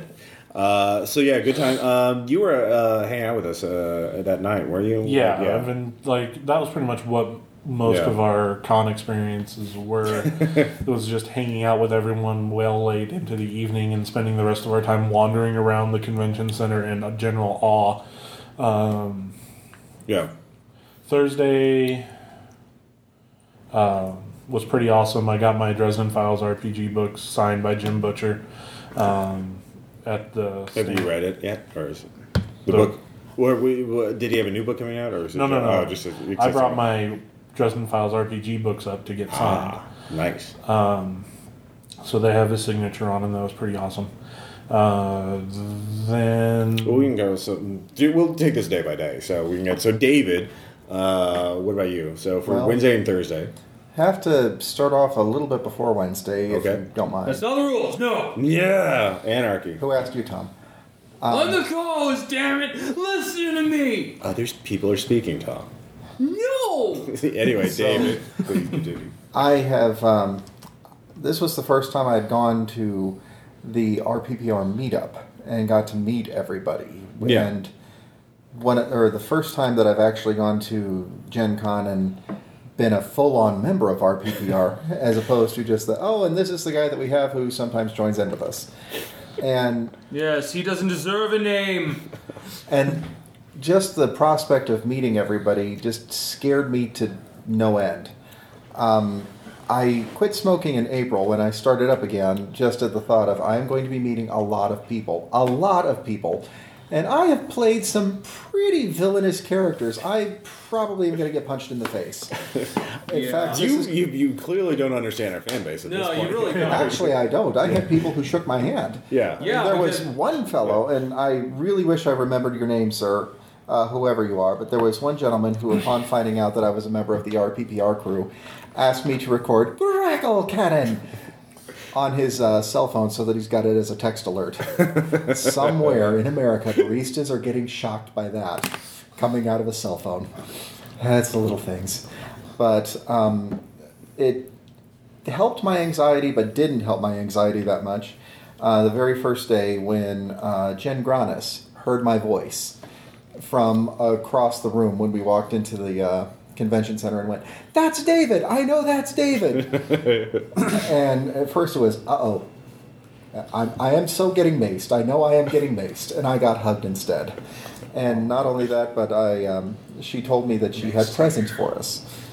And that's um, the very first gift and the most awesome gift that I could have gotten the whole time there was my little cufflinks, Right. The uh, purple D20 cufflinks. purple D20, and there are 20 odd out on either side, so they're not just a hit; they're a critical hit that's been confirmed. Yeah, we've already talked about our gifts. Uh, Yeah. But uh, the, the David Bowie and whatnot, uh, Caleb got clearly the best gift. I mean, aside Clearly, from that, but yeah. Um, Oh, yeah, no, it's the cufflinks. It's got to be the cufflinks. yeah, got to be cufflinks. But uh, Tom, you're, you're, you're Yeah, dead- uh, my first day. obviously you're a dead winner that night with us. Uh, board game, so Oh yeah, that was awesome too. yeah. But Yeah, I was like my first night. I actually had my one game I paid for. oh wait, no, that's right. Yeah, that's right. Yeah, I was at, I, I, I, went to uh, play Accursed with the uh, two of the creators of the game, uh, Jason Marker and John Dunn. Yeah. got to meet them. and we have it recorded. We do. We will totally post the shit out of that. Yeah. and uh, played with some. They're really awesome guys and very good GMs. And it was actually fun because one of the players and his, I think it was his wife, Yeah. were yeah, they were they were they paid for the game too and came in and, I was, and when I was like, hey, you got, I said, man, sorry, it's, I'm recording this for our podcast and oh, like, which podcast? Like, oh, uh, role playing public radio. Like, you, you you're Tom, right? he like, apparently he's been listening for year, three like three years, and had no idea that we were coming to Gen Con, let alone Yeah. I'm going to be playing that game. So that game was awesome. And afterwards, him and his wife and the two creators of the game, we all went for, we went for drinks and hung out. Hung out Except for him, Tom obviously was. I had a cranberry juice. Yeah, cranberry joy. Ah. And actually, a cranberry juice and a ginger ale later. Ooh. Yeah. Yeah, spicing it up there. Yeah. Oh yeah, he, he Very is. But we hung out. Totally. We hung out for like th- like two or three hours, just talking Yeah. about games and Accursed in general. Yeah. Uh, very excited about Accursed. We're actually after we do this recording, we're going to make characters for it. Uh, Yeah. going to run some games for us later on, uh, so you that'll be coming up on the podcast Mm-hmm. at some point. Uh, it might might be a while. I mean, the last episode of Eclipse Phase I just posted yesterday as of this recording, uh, Duality session three or four, uh, was recorded right after Gen Con 2013. So Yeah. slight time delay between recording and posting episodes. But anyway. Hey, we're getting to the point where it's only a year's worth of lag. I know, right? Like It- seven. Yeah. Well, It's- it's I think the record is two. Uh, I think the rec- the longest I can remember is the horrible lonely house, which was recorded 2009. I posted in 2011. So that's but that's to my Oh knowledge. God. But yeah, Yeah. and Thursday, Thursday, Thursday, uh, I hung out basically with uh, Thad. Yes. I had like basically the whole day, yeah. from like from, from meeting for lunch at 11 a.m. all the way to pretty much after midnight. We were hanging out the whole day, Nice. Nice. and uh, he watches a lot of old stand up like I do.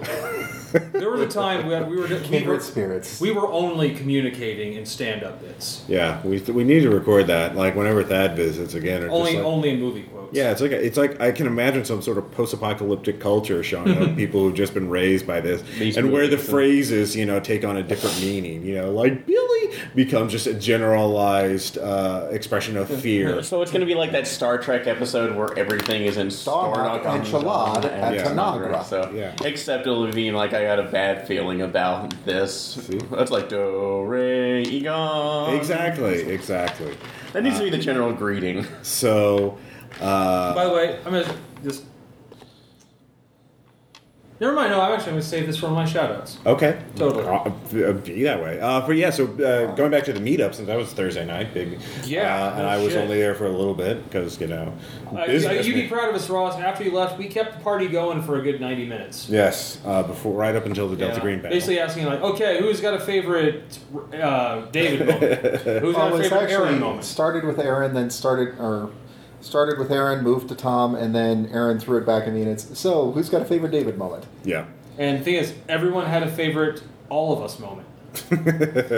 apparently, apparently, we are a plethora of moments. Yep, that, that's this was the big- RPPR, a plethora of moments. That's our new motto. Yeah, and uh, it's kind of like precious moments because it's a plethora of moments. No, no. So Dan, what was your reaction to meeting the RPPR fans for Well, the first I'll time? just say that I got my gift from Jen, and for having very short notice and being able to put it together and realizing that I was in fact coming, I got a little bowl, a little black bowl with a little red uh, swirl in it, and I could put dice or tokens or anything else in it, so I can just keep adding to my dark spiral aura. and in fact, Ross, I just need to start bringing it to games, Uh, so I don't even have to say it Oh, anymore. I have We could mixed just- feelings. Oh man, oh man, Ross, a little uh, PTSD happening here. Uh, Oh, that is yeah.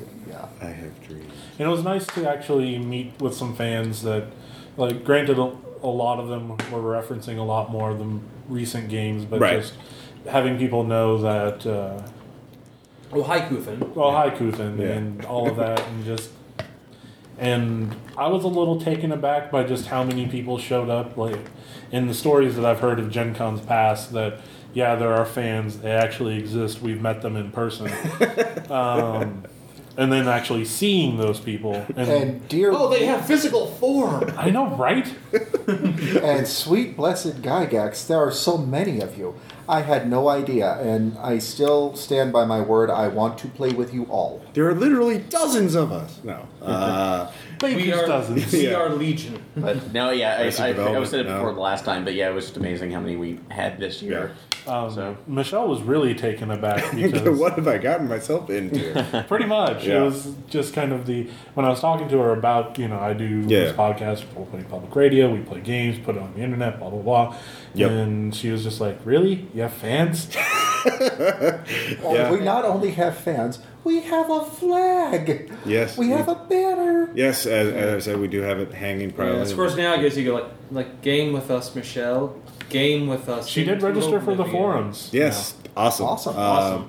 When you also ran D and D five E, right? Was that Thursday or was that Friday? That was Friday. Friday. So why don't we talk about that? Speaking first? of which, yeah, let's go. Yeah, to that. yeah. Okay, Uh, can I start off? oh, Sure. well, jeez. All right. yeah. This thing is, I'm just gonna. I think I want to play fifth ed.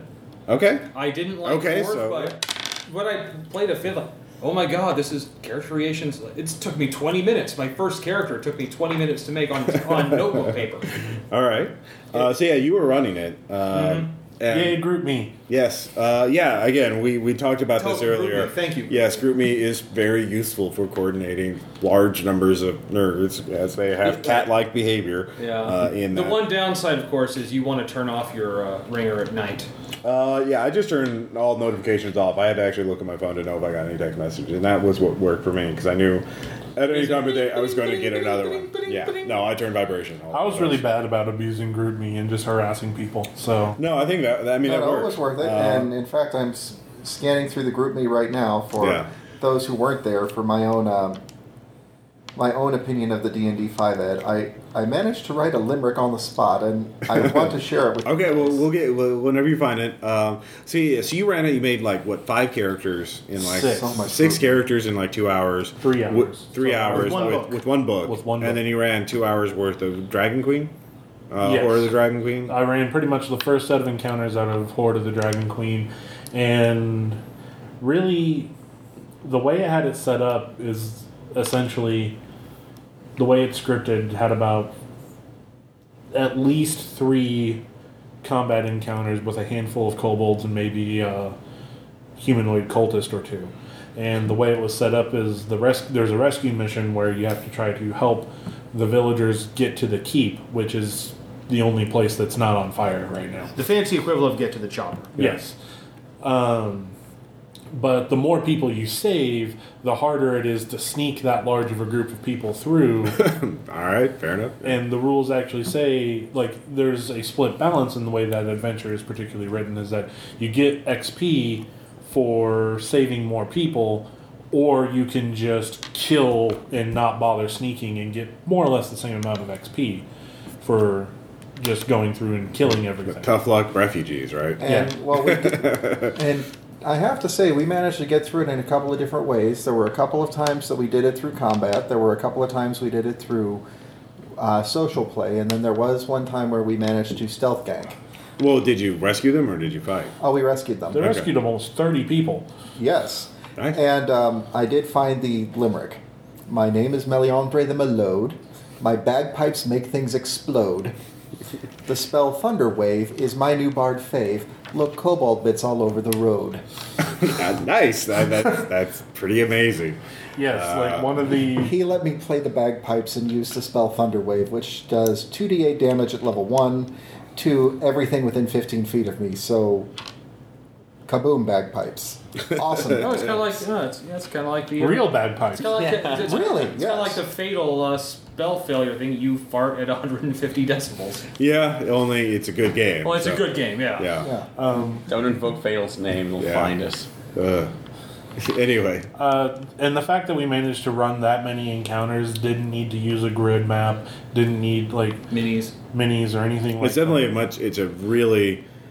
Uh, I wouldn't say quite a rules like game because I've seen the size of the player's handbook, but it's it's definitely going way way the other direction in terms of uh, rules complexity and you know uh, And- and from Well, my yeah, limited that's there, well, there isn't even a just for the- skill list. yeah Well, and just for the quick group that we had, there was Dan sitting behind the or the invisible screen, as it were. right Um, Micah chewing scenery with me, and he thought that he could outchew the scenery. He gave it a good shot. I can't really say who won that screen scenery chewing battle between. Well, you guys, unfortunately, you guys didn't Michael. record this, did you? We didn't have No, a we recorder didn't. We didn't have a recorder, and it was out in the open. In the Hyatt. There By, were- by, by, by the way, thank you, Hyatt. There Yeah. would have been a lot of echoes. Yeah, But fair um, we had Michelle as our sneaky, sneaky, stabby backpack. And then um, Ann Janetta was with us. Um, She was playing the sneaky, sneaky, savity backpack. I stand was, corrected. Michelle, Michelle was, was Monk. Yeah. She was Stabbity Fist. And I was Voshik again. Yes. I, I had to hand it off when I. Was it a paladin? Yeah, it was a fighter. Oh, okay. Voshik has always been a fighter, Ross. And I thought he was a paladin. He was a fighter. Oh, what is the name of the gentleman that you handed it off to? I do not know. Ooh. Oh, man. Is it an RPPR fan? He is an RPPR fan. All right. A nice gentleman with black hair. Um, I know that that narrows it down. Yeah, Um, no, clearly. Oh, Well, if if- only we had all been wearing great big name tags around our necks that said Yeah. who we were. And if only it. our brains recall that information. Yeah. Anyway, uh, so that was a big uh, popular. Uh, it sounds like you guys had a blast with that during Friday afternoon. Uh, what else did you guys do? We played a lot of Channel A. Yeah, that there was, a lot Friday. of yeah. Channel A. And um, Yeah, because while we were doing the Glancy game, that's what you guys were doing, Yeah. right? Yes. Um, so we got did- messages on the GroupMe about that. And too, so- nothing needs. I think nothing else really needs to be said about the Glancy game. Yeah, I think the thirty some odd comments. Yeah. as- Oh God, yeah, that's just. it has been a well discussed. Uh, and I did play in two LARPs, uh, one of which was was that on Friday? Um, played one on Friday, right Okay. after the uh, RPPR meetup. That was Thursday. oh, that was Thursday. And then there was the one on, was it Friday or Saturday? It was Saturday. uh, Saturday. And um, I am just going to say I played in a vampire LARP. I did not enjoy it. I will not be giving the name of it, just saying that this particular LARP is a waste of money. That having been said, um, I participated in a wonderful Call of Cthulhu LARP put on by the group Kettle of Fish. Um, there were 50 plus people in the Kettle of Fish Call of Cthulhu LARP. Are you and getting it was- paid by utterance of kettle of fish? By the word. I've just learned that if you say kettle of fish uh, three times, or just give any name three times, Yeah. it sticks in the memory better. And I want everybody who wants to do a Call of Cthulhu LARP to remember that particular group because it was nothing short of aw- uh, nothing short of awesome. And Michael Keaton will show up as Nyarlathotep. Could be. But they had a really, really awesome Dagon puppet that did show up at the end when the cultists kind of. No, I saw them assembling it while we were doing Yeah. the meetup. I So I think there are some photos of it floating around Gen, on uh, Gen Con Facebook page or something like that. So Uh, there are. yeah, and um, it was I. Sorry, trouble talking, but um, had a wonderful time at it, and met up with a lot of fun and interesting people. I mean, there were fifty people there, most of whom did not break character once it started, and I had to interact with them afterwards just to find out: Are you really crazy? Can you put two words together? Oh my goodness, that that was all an act. Um, my hat is off to you. We need to get you a solid gold statuette. Um, And Dan, Michelle, and I, we made the journey to our hotel room so many times at night. I know. it was just Like we always seem to go back at the same time. yeah. And even though the Michelle and I were trying to let Tom have a chance to get to the room first, because apparently I snore. Like Yeah. I'm like a beast. Yeah. I, I, I, by the, I actually had to apologize to Ross. Yeah. Because I thought he was bad. Like, no, no, you're nothing compared to this, Ross. Yeah. You, you, you are actually a gentle cricket chirp.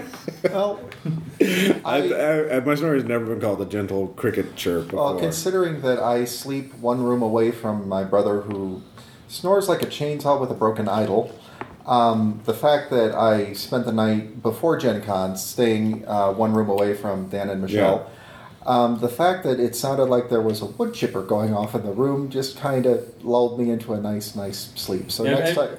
Next year, I will be your roommate. You'll put me right out. Well, and while Peter Stormare is shoving the remains of Steve Buscemi through. No, I figure. I mean, that's how it deals with snores now. Is one, and I mentioned this last segment, but again, for utterance, uh, sleep mask, uh, earplugs, and Tylenol PM. That's and then I that that's what I do, and it works. Oh, yeah. I'm No. not proud of it, but hey. Well, no, I, I, did- I gets put, the job done. I put my headphones in, put on Netflix, and I'm gone. So wow. And um, I Dude, will sensory- share that I brought these super large uh, breathe right strips just in case I snort at night, which I have been known to do. Well, also, I was sleeping on a fold-out couch. Yeah. You could have taken the bed. We were. No, I ins- dude, you yeah, you are a couple. You get bed. I'm not an asshole. All right. Anyway, moving on. Whoa! Okay, Ross, what the hell was that hesitation? no, you're just We're a moving- jackass. There's a we're- difference. We're moving on. We're moving on. I, I know. I, I need to know. Moving I on. need to know. Um, And speaking So- of walking back to hotels, yeah. brief little, uh, yeah, apparently there was um, the night that I was wearing the purple suit, which everybody saw. Oh yeah. Oh, this actually, Yeah. yes. Um, apparently, if you are walking by yourself at night, uh, wearing a purple suit and walking with a Zoot stick. suit, really. Oh yeah, it is Yeah. a zoot suit. Yeah. um, and walking with a walking stick. Um, I had a broken toe. There was no way that the nice police officer could have known that. Um, but he did ask me where I was going and what my business was, uh, which just goes to show that limping ain't easy. Uh, It's hard out here with a limp.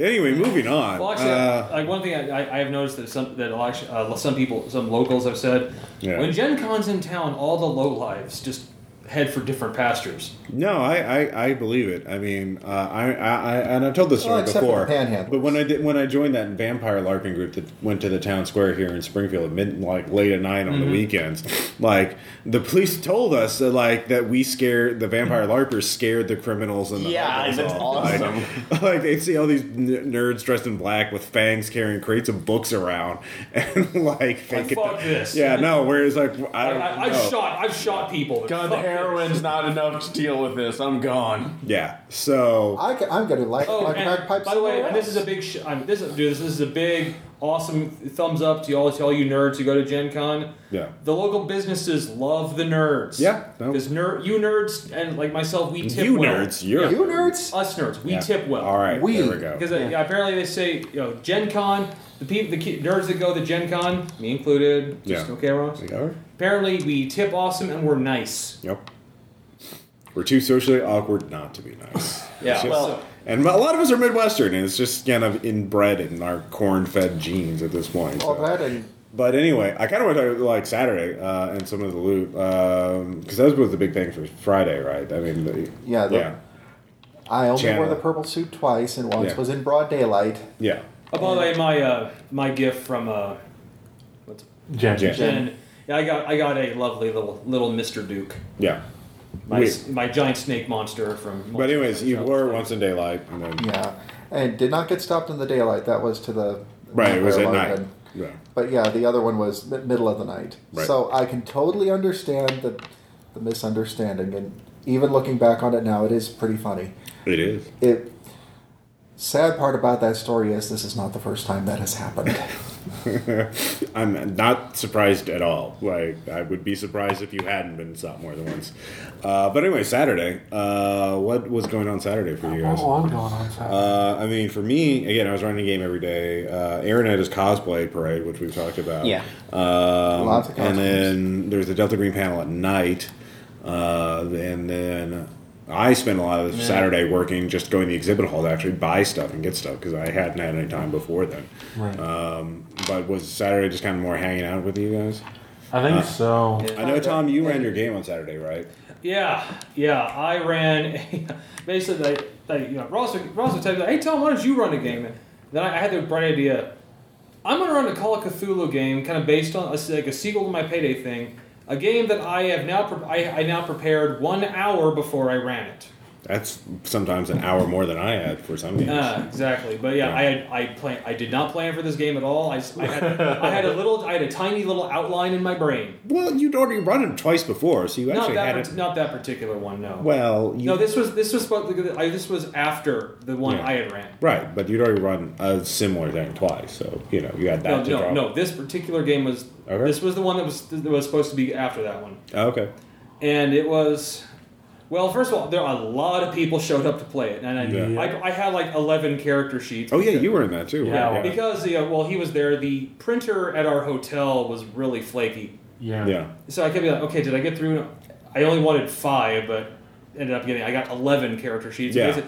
I said, I'll keep accepting people as long as I have character sheets. Yeah, I, I even I showed up to play like 20 minutes at Yeah, the end. Yeah, and what did Ross get to do in that game? I operated heavy machine. You operated the fuck out of It of was my that highest machine. skill. I made my guy in 20 minutes. And basically a dynamic entry with a bulldozer. That was pretty much all I did. I kind of regret not running over the car with C4 because I kind of wanted to get killed. Like, it- just like, hey guys, let's go. Boom. All right, I'm done. See ya. Boom. And apparently, it's uh, I, I The had- look of glee on your face it at was driving the bulldozer. It was something just- to behold. Ross. Yes. We did record that. We did record that, and it did. I, I had I eventually. I was going to continue it when we all went to go get food, but at the point, like, I there's no way I could possibly top what has just happened. It's also exhaustion Saturday. It was. We were. I was Yeah. like, Yeah. Like, we had dinner with Glancy. we had dinner with Glancy. Uh, I don't know what. Yeah, what you guys do for dinner? Or I mean, after that, what happened with you? Uh, kinda Michelle and I went and got food. Michelle, you and David went and got food. We all went to White Castle that night. Mm, Saturday? That was the previous. Wait, that was you're Friday. right. Right, the three of us went. Yeah, no, what happened sorry. is you Like a brought White day. Castle. I didn't Yeah. notice until about half and when, and when, god damn it, it's going to be like a bomb going off next to me while I'm trying to run a game. Thank you very much, They're David. open, ro- they're Yeah, very large rooms there. Saturday was a lot of Aaron's. circulation. It's White Castle. Saturday night was Aaron's game. Yeah. Which was one of the yeah. Oh, Mich- yeah, Michelle's real okay. first foray into Call of Cthulhu, which she did a Yes. fantastic job, despite the game just Wait, going. which which game was run first? Tom's game or your game? Uh, Tom's game was was run the day. No, he, he it was the was same it, day. It was the same day. Same day. Well, you Yeah, ran I know. your, you ran yours after mine. Yeah, I ran yours afterwards Okay. because everybody went to get food. Uh, I just kind of was holding on the fort, the tables for a while. So Sure. um, And that was there. when I uh, went to play Mad Cow. Oh yeah, that's right. That's kind of how we wound up. It was all in the JW Marriott Open Gaming area. That was kind of Good like job, our JW stomping Marriott. grounds, except for the goddamn music. There's nothing wrong with like for ambient music. it- they did it- okay. It interfered with the recording. Ah, the recording is all sorry. Uh, I'm People huge- got over it on the Glancy again. I know. fine. I'm just a huge nerd about it. It- it- Weird. So Anyway. at least it wasn't in late arc. Wait, It, Ross, you're a nerd. I know. it was very. It's Uh, weird. it, it was very. When were you planning to tell us this? never. Uh, It's probably anyway, best sorry. we don't know. No, it was very uh, unlike you know the last time we had the musical accompaniment where it was the same Silent Hill song over and over again. Oh yeah, so- that's yeah. Well, that was the GM's choice, and I didn't want to say anything because he was a GM. Yeah, he's, he he was playing the betrayal track. yeah, Well, I think is he had, creepy. uh, and, and to be honest, I think he had other stuff going, but also he was just distracted because he was telling the story, and right. We were. Well, yeah. he's also like this scenario goes on for eight more hours. You've only gotten the first third of it in four hours, and we're like, Like what? yeah. We, we have to. I'm actually going to run Shadows of Esteren again. Oh, okay. I like the got, set- I setting, got it's a good uh, one, a so- collection of scenarios from them. Okay, uh, with pre-generated characters. All right, I thought I saw it. Yeah, I like the game. It's interesting. Shadows of Esteren is like a fantasy medieval game. It was first created in France, and it's been translated in English. It's got really great art. Yeah. Uh, it's got an interesting system. So, uh, so Saturday, you were, were you in Aaron's game as well? I sat and coached Michelle on Call of Cthulhu mechanics during Aaron's game while I ran more Pokemon Puppy Milling. Yeah. Yeah, you would have probably come in had uh, Backseat Al, that's like play. Alan, the new guy, hadn't come over to the table and said, "Hey, what's this? Sure, come on in, join the fun." So, Right. which again, to his benefit, he did great the first time Right. around, and Uh, so yeah, we went up with Mad Cow uh, late at night. Yeah, we the, And- Caleb and I were kind of burned out at that point. And I uh, That's- Saturday night, I eventually go, hey, I've got to drive a lot tomorrow. yeah, you you which was a good decision. Oh, and I have to say, I have never laughed so hard in my life as I did uh, playing Mad Cow with Anjanetta, Ivan, Noah, and Richard. Yeah, We, um, I was there for part of it. yeah, yeah, the the final Ivan freakout was just it's comedy gold, and I wish that we had been recording it. I wish that I had had the foresight to bring a recorder for that. I thought it was just going to be a silly little game. I didn't think it was going to be near that funny, but dear lord. Yeah. Uh, well, a great time was had by all. I do. I, actually, one thing we did forget to mention on last segment was that on the drive back. Uh, uh, not in your car, but you know, for Tom, Oh, uh, God. David, Caleb, and I. God we, damn it. We had a treat as uh, Audible in their in their Oh, yes. generosity had given the out a summer. free audiobook The Legend of Drizzt. the, the ta- Tales of Drizzt, uh, which was an anthology of stories about Drizzt and his companions and whatever. But each chapter was read by a different celebrity, and so we skipped straight ahead to the one narrated by Ice T, uh, and listened Holy balls. How surreal was it, Ross? It was there's Because- a because- lot of discussion about the orc housing market. Like these orcs are b- building fortresses all over this land, Well, and they're wearing uniforms with black tabards and white Yeah, it stuff. yeah, it was basically- Clearly more organized than the average. Yeah, it was, it was like it was like D and D, like D and D with SVU mixed Yeah. with you know like housing like housing market It was it was magic. Well, and I have to say, the part that just uh, made me smile more than anything else on that wasn't so much the reading as much as the running commentary from Caleb in the back seat. well, all of us really. Yeah. We all had running Well, commentary. yeah. Caleb's, though, it's, at one point there was a rather purple prosy phrase of the less than hospitable uh, weather, and he just less than hosp. It's cold. How hard is it to write? It's cold. because it was either it was like it was basically one drow slaughtering orcs. There, yeah, there are two stories. One drow with a magic sword who talked to him telepathically, telepathically reassuring Don't think. him. Yeah, Don't think. yeah, don't think. uh, killing orcs, and then Drizzt and some elf were going to reclaim a body, and they were look, on their And it's also Pegasuses. scouting orc position. Yeah, and they're talking about orc fortifications and orc this and But orc. like, It was. oh, also the orcs have uniforms. Oh God, man, that's a bad sign. If they have black tabards, mm, that's not good. Anyway, uh, Yeah, so that, that's the only thing I want to mention about Well, the drive also, also we then we started in a chapter read by Weird Al, and say what you. I mean, we had to eventually. He just- gave a shit, Well, yeah. we, we had to stop listening because eventually, like, oh god, this is just horrible writing. yeah, But Weird Al was into it. Yeah. He was. Yeah. I mean, he was reading mainly. It was a dwarf centric, and he was doing dwarf voices, Yeah. and he was nailing it. because he is a performer. He He, this is Weird Al. Well, and- Weird. Ice T's a performer too. He gave it his all. All right, it's not his fault. It was such a bad text. I would Well, love to hear more of Ice T narrating audiobooks. I, if he did And- Moby Dick, I would buy that in a fucking second. or the House of Or Seven Oliver, Gables. or dude, Oliver, a crime story. oh man. Yeah. Oh, Yeah, the just- thought that comes to mind though Crime is and punishment. just War and Peace. I think that they said, Crime "Hey Chronicles. T, would you like to read a they book for Dostoevsky us?" would work Yeah. for that, And so. he came in and is all right. I, I'm what am here I to read reading a now? book. Oh, Yeah. fantasy. Um, all right, uh, here is the book. Start reading. You have chapter eight. The fuck is this? Yeah. No, you j- just read it. Uh, so anyway, but for you guys, any any uh, funny things happened on the way back? Uh, yeah, it was pretty generic Pretty on there because we were more or less in kind of down mode at that point. So We listened to Sucrose Park on the way yeah, back. listen to Sucrose Park since I realized I have not. I, I had The one with not- Cody? Yeah, because Yeah. I never listened to it because Oh, like okay. one, that's one of the few monsters and other childish things that I didn't do with you guys. Because I know I was there for. Uh, Yeah, that's one of our. That was one of the first big ones that was really popular because uh, uh, Cody's. Say you're about Cody, but his depiction of that kid was pretty. Uh, And memorable. Cool Rat. You gotta yeah. love Cool Rat. yeah. Yeah, yeah. What was your favorite part? Of the Oh, Super Bowl? giant brain. No, no, cool. No, cool, cool Rat was the thing that I thought was hilarious. That Yeah. Just kind of came to mo- moment of that. So, So, uh, you've learned to love it. No, I haven't. so yeah, we're discussing next because yeah, we were, we were actually confused for a second because Dan and I were thinking like Dan was like, weren't you in Sucrose Park? No, I, I started off in I think I started off in Sentai Rangers when Yeah. it was the first one I was with you guys Yeah. on that. So, but yeah, I was no, it was interesting. So let's get to Well, All right. Fair enough. Let's see. There was one other thing I wanted to throw in. Sure. Um, got to hit the dealer room um, a couple of times. Yeah, we definitely want to talk about our loot. Every Mm-hmm. single time that I started to get to where the foot was really, really throbbing, Yeah. uh, Jen and George had a spot for me to sit down, and I thank you from the bottom of my heart for letting me sit and Yeah. No, we got to give a big another shout out to eclectic eccentrics. eclectic Yeah. eccentricity. Yeah. Yeah. Sorry. Which um, Me speak word not good. oh, and uh, Ross, your problem is that it's alliteration. I know. That's my value. All right. No. Yeah. That's true. That's true. It is your wheelhouse. So. oh, and Rala, I'd like to thank you for having a different dining option for Caleb's They, sake. yes, they have always had more than one. It's not you. You chose Golden's. I, I asked them, hey, just, like, just they don't want to go there.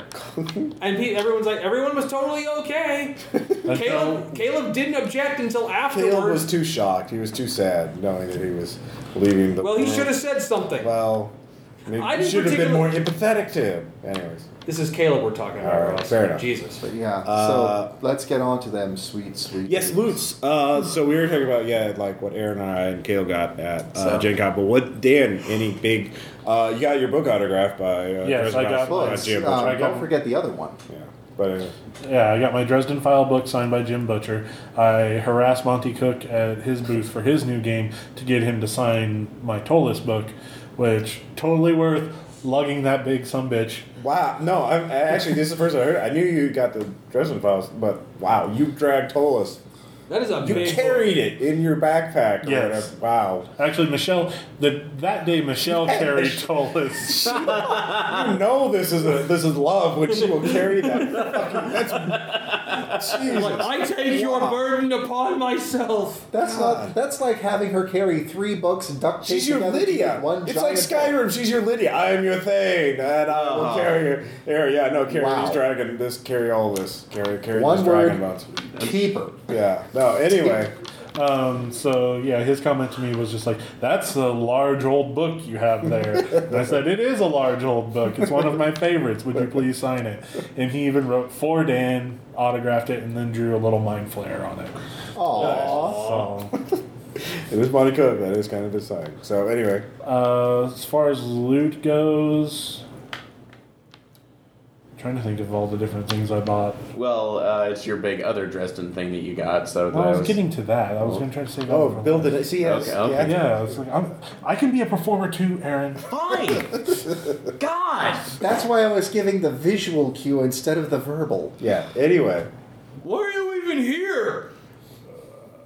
Because a curse. Uh, I bought. Oh, yeah, okay. Well, I bought Hoard of the Dragon Queen. That's why I Yeah. decided to run it because hey, I have an adventure already to go, and I bought that one from. Uh, I've heard it's much better than the adventure in the starter set. Yes, Yeah. um, the vendors that had that one actually had theirs pre-autographed by the adventures authors for the same MSR. Did you get one of those autographed ones? Yes, Ooh. it was the same sale price. They included a copy of um, their Mac of Kobold magazine.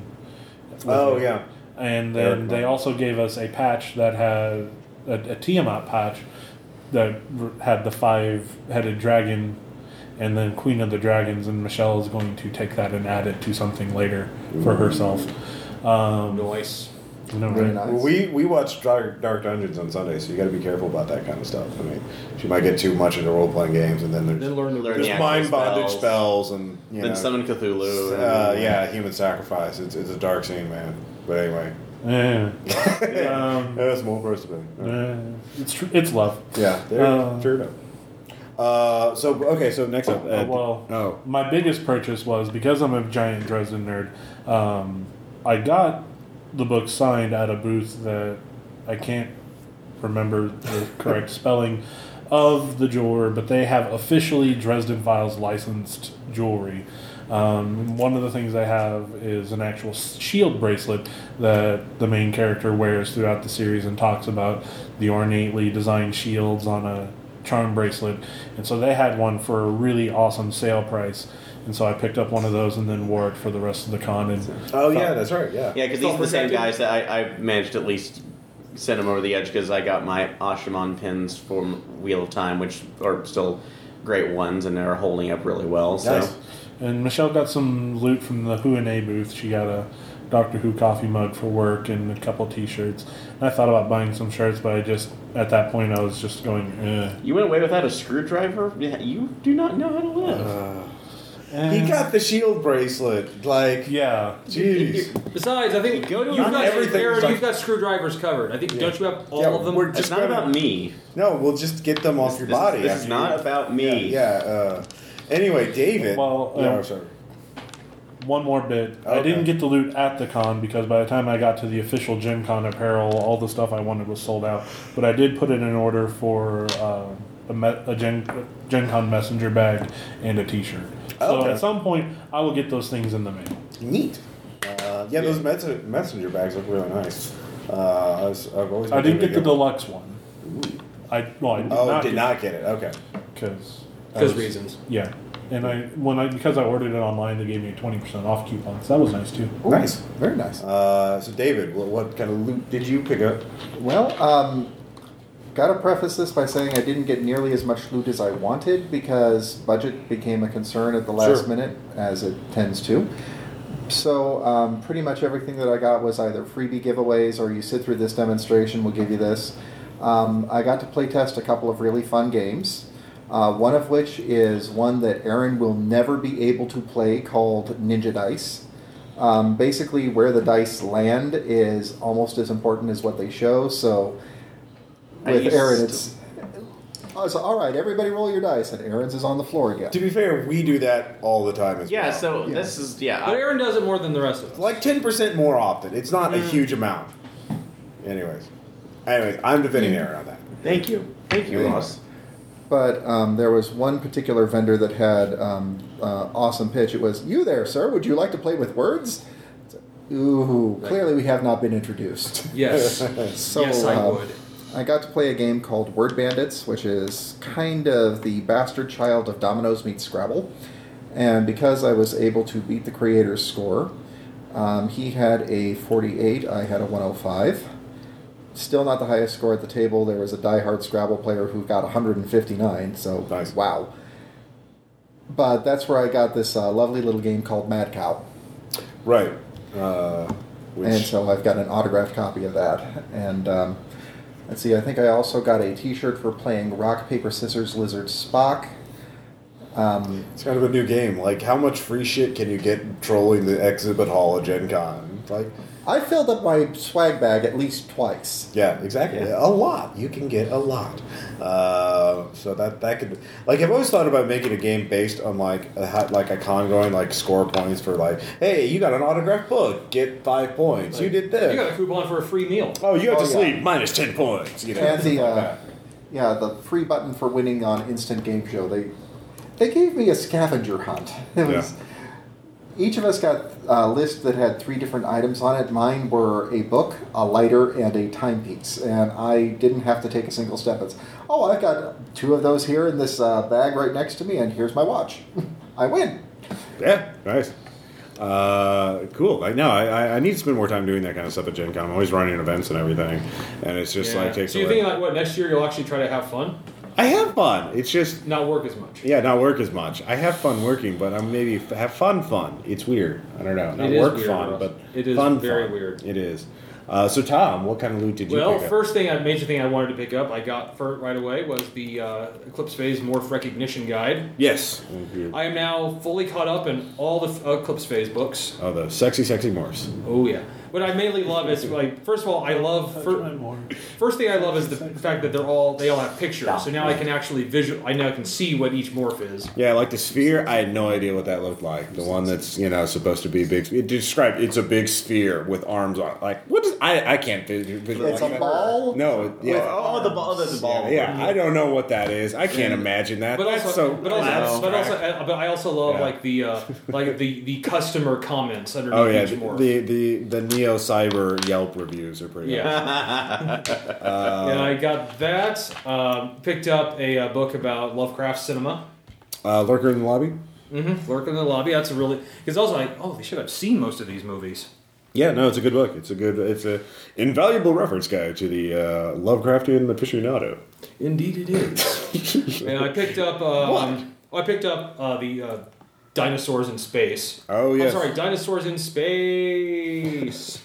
it's very specific on that. It's Okay, a Greg but- Stolze game. And, and Uh, also, you you Essentially, I swear, Greg Stolze had probably one of the greatest sales pitches. yeah. It was like I was. It was Sunday, the last day we, we left. I was Yeah. just kind of flipping through it. Like he's like, "Hey, you should buy that, Tom." I'm like, All right. That's hey, made a twenty on my salesman check. Woo! Yeah, I think he probably yeah, or he took twenty. yeah. No, he's like, I'm Greg No. Stolze. I get a plus eighteen. Hey, look, Yeah. I rolled a two. Well, Yeah. truth be told, it's Tom Church Yeah, with a book that has a dinosaur on the cover. yeah. in That's space. not necessarily a. That's a plus ten right there. Yeah.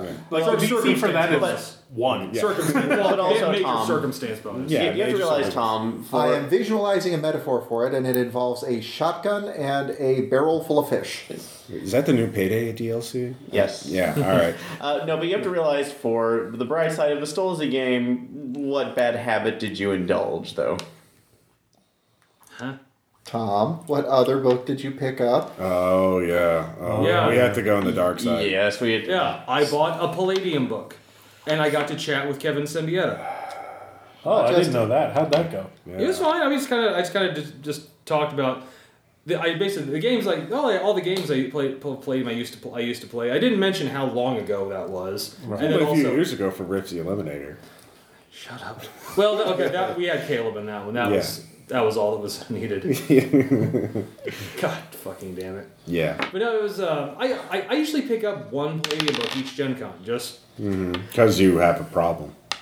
yes, Ross, I have a problem. Well, it, it was even funny with Caleb's reaction of of this. He's not gonna learn if you keep buying their products. He'll never It's like the learn. FedEx, it's like the FedEx truck. yeah, Aaron, Yeah. it's the FedEx truck Yeah. in book form. Kevin Siembieda, you're the FedEx truck of. But yeah, yeah, it's, yeah. I can never. I, I will never play or run Palladium ever again. But I can. I can keep. I can keep up on something that was part of my past. Yeah. I got to. Admit, I have to admit it was part of my past. Yeah. Probably so is always will pooping be. your pants, but that doesn't mean you want to live it. Well, Ross, to tell you the truth, sometimes it's very cathartic. you ah, you brought it up, bitch. All right. All right. I have one more bit of. I have a swag story to tell. Sure. And it's Michelle's swag story. Oh yeah. Um, I did- she got a lot of things, a lot of random things, but um, what in particular, I bought some Fate dice, Yeah. uh, so that way when I do, you know, am allowed to have something resembling a life again, I can run a Fate game. Uh, and I'll Shortly have- before the delayed mind apocalypse. of course. Yes, yeah, Yeah. pretty much. Yeah, It is a sign Dan having a life. yeah. Yeah. it's right there. That's on the the, last. tablet. That's the last sign. Um, so in buying the dice, we went in the next day, and Michelle stopped in at the Chessex booth, and she bought her very first set of dice. Oh, I was there for it. Too. I got was to just one of it. each, or was it like? Uh, It was one of those things. She's like, "What di- what dice do I need?" Blah blah blah. I was like, "Well, first, like it's the Chessex booth. Pick a color first. Yeah. And she, uh, it was basically you know, that little, the little plastic container of oh. dice. It wasn't. Oh, that She looked at it and then she put it away and then Just was picked and cho- chose what she wanted. yeah, she was like, "How many of what kinds of dice do I need?" It was like, "Well, you need a, a couple of those, one of those, blah blah blah," and then so she got those, and then she went to Jen and George's booth and got herself a dice bag. total. Oh, beat Aaron to Oh yeah, that was that was the other story came off of that because uh, I, I went back to Jen and George to do specifically to go and buy something, and since I knew I might, since I bought my own face dice, since I picked those up for the Atomic Robo, and yes, I got the official Atomic Robo Fate dice. Um, I thought it, there was one bag in there that I thought, oh okay, I'll I'll do something to supplement since I, I only have my marbles bag that I've been using for years on end. Uh, that and there was a black bag that had the Serenity logo. That's cool. Guess who bought it? Hey, you snooze, you lose. Yeah, Yeah, exactly. exactly.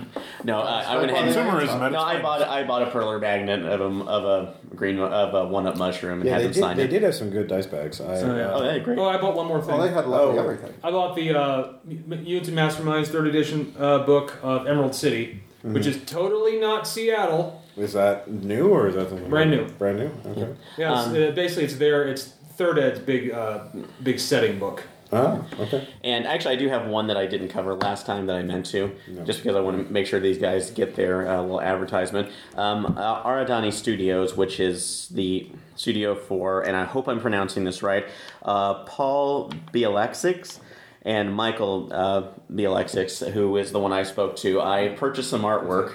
Uh, purchased some artwork from them. Uh, one which was a horrendously creepy Bielaczyc. self-portrait of Edgar Allan Poe that I gave my mom Oh, for yeah, her right, birthday Bielaczyc. which I'll try to get pictures for that. And uh, the other one was a picture that had a very ornate skull frame on it Yeah. that wa of a robot riding a bomb. So it, uh, but I fell in love with it immediately. It's now sitting in my office. Uh, but and I do once we get to anecdotes, I do have a hilarious story from them. So Uh, yeah, which is I think pretty much where. Oh, and also now. um, I did buy some art as Okay. well as Aaron. so I well, got I got a couple of pieces for uh, some friends. yeah. But for myself, everyone saw this one at the Glancy game, my, the big dragon eye, Oh yeah, it was a it was a Yeah. big it was a and I got a big Those gi- and I got a big giant mouse pad slash gaming pad, which Yeah. was of you know, a really awesome mind flayer.